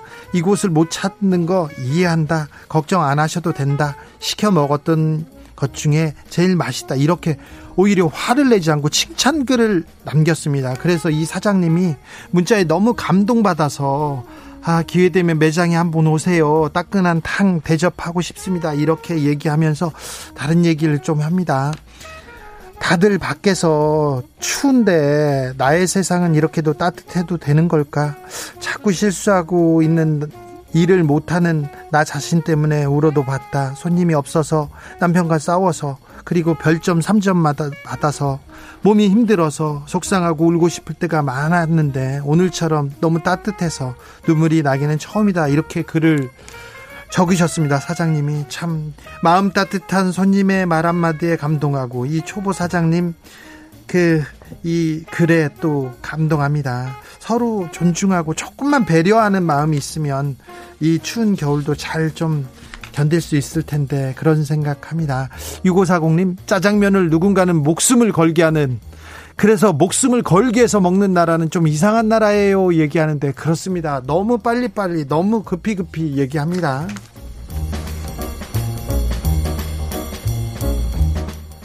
세상 사람들의 걱정거리는 코로나가 아니었다. 1위는 뭘까요? 한겨레 기사인데요. 세계의 걱정거리 이런 이런 걸 가지고 설문조사를 하는데요. 1위가 뭘까요? 코로나가 작년까지는 압도적으로 1위였는데 이번에는 아니었답니다. 1위는요. 빈곤과 사회적 불평등이었다고 합니다. 두 번째로는 실업 일자리. 그리고 세 번째가 코로나였고요. 금융 정치의 부패도 세 번째를 차지했다고 합니다. 그러면 한국인들한테 가장 걱정거리는 뭘까요? 실업 일자리가 1번이었고요. 가장 큰 골칫거리였고 두 번째로는 코로나, 세 번째로는 그, 금융 정치의 부패, 그리고 빈곤과 불평등, 세금이 이렇게 걱정거리가 됐다고 합니다. 어, 사랑이 왜 없죠? 사랑이 사랑은 순위권 바뀌었고요. 기후 변화는 왜 없죠? 기후 변화는 10위에 그쳤다고 합니다. 아, 걱정이 많으시군요. 참 일자리 때문에 청년들 걱정이 많군요. 그리고 빈곤과 불평등 때문에 걱정은 계속 커갑니다. 아, 여러분의 걱정이 조금 덜어지는 그런 날이 와야 되는데 뉴스에서라도 좀 따뜻한 마음을 전해야 되는데 항상 죄송하게 생각합니다. 이적의 걱정 말아요 그대 들으면서 저는 여기서 인사드리겠습니다. 돌발 퀴즈의 정답은 석탄이었습니다. 석탄. 저는 내일 오후 5시 5분에 돌아오겠습니다. 지금까지 주진우였습니다.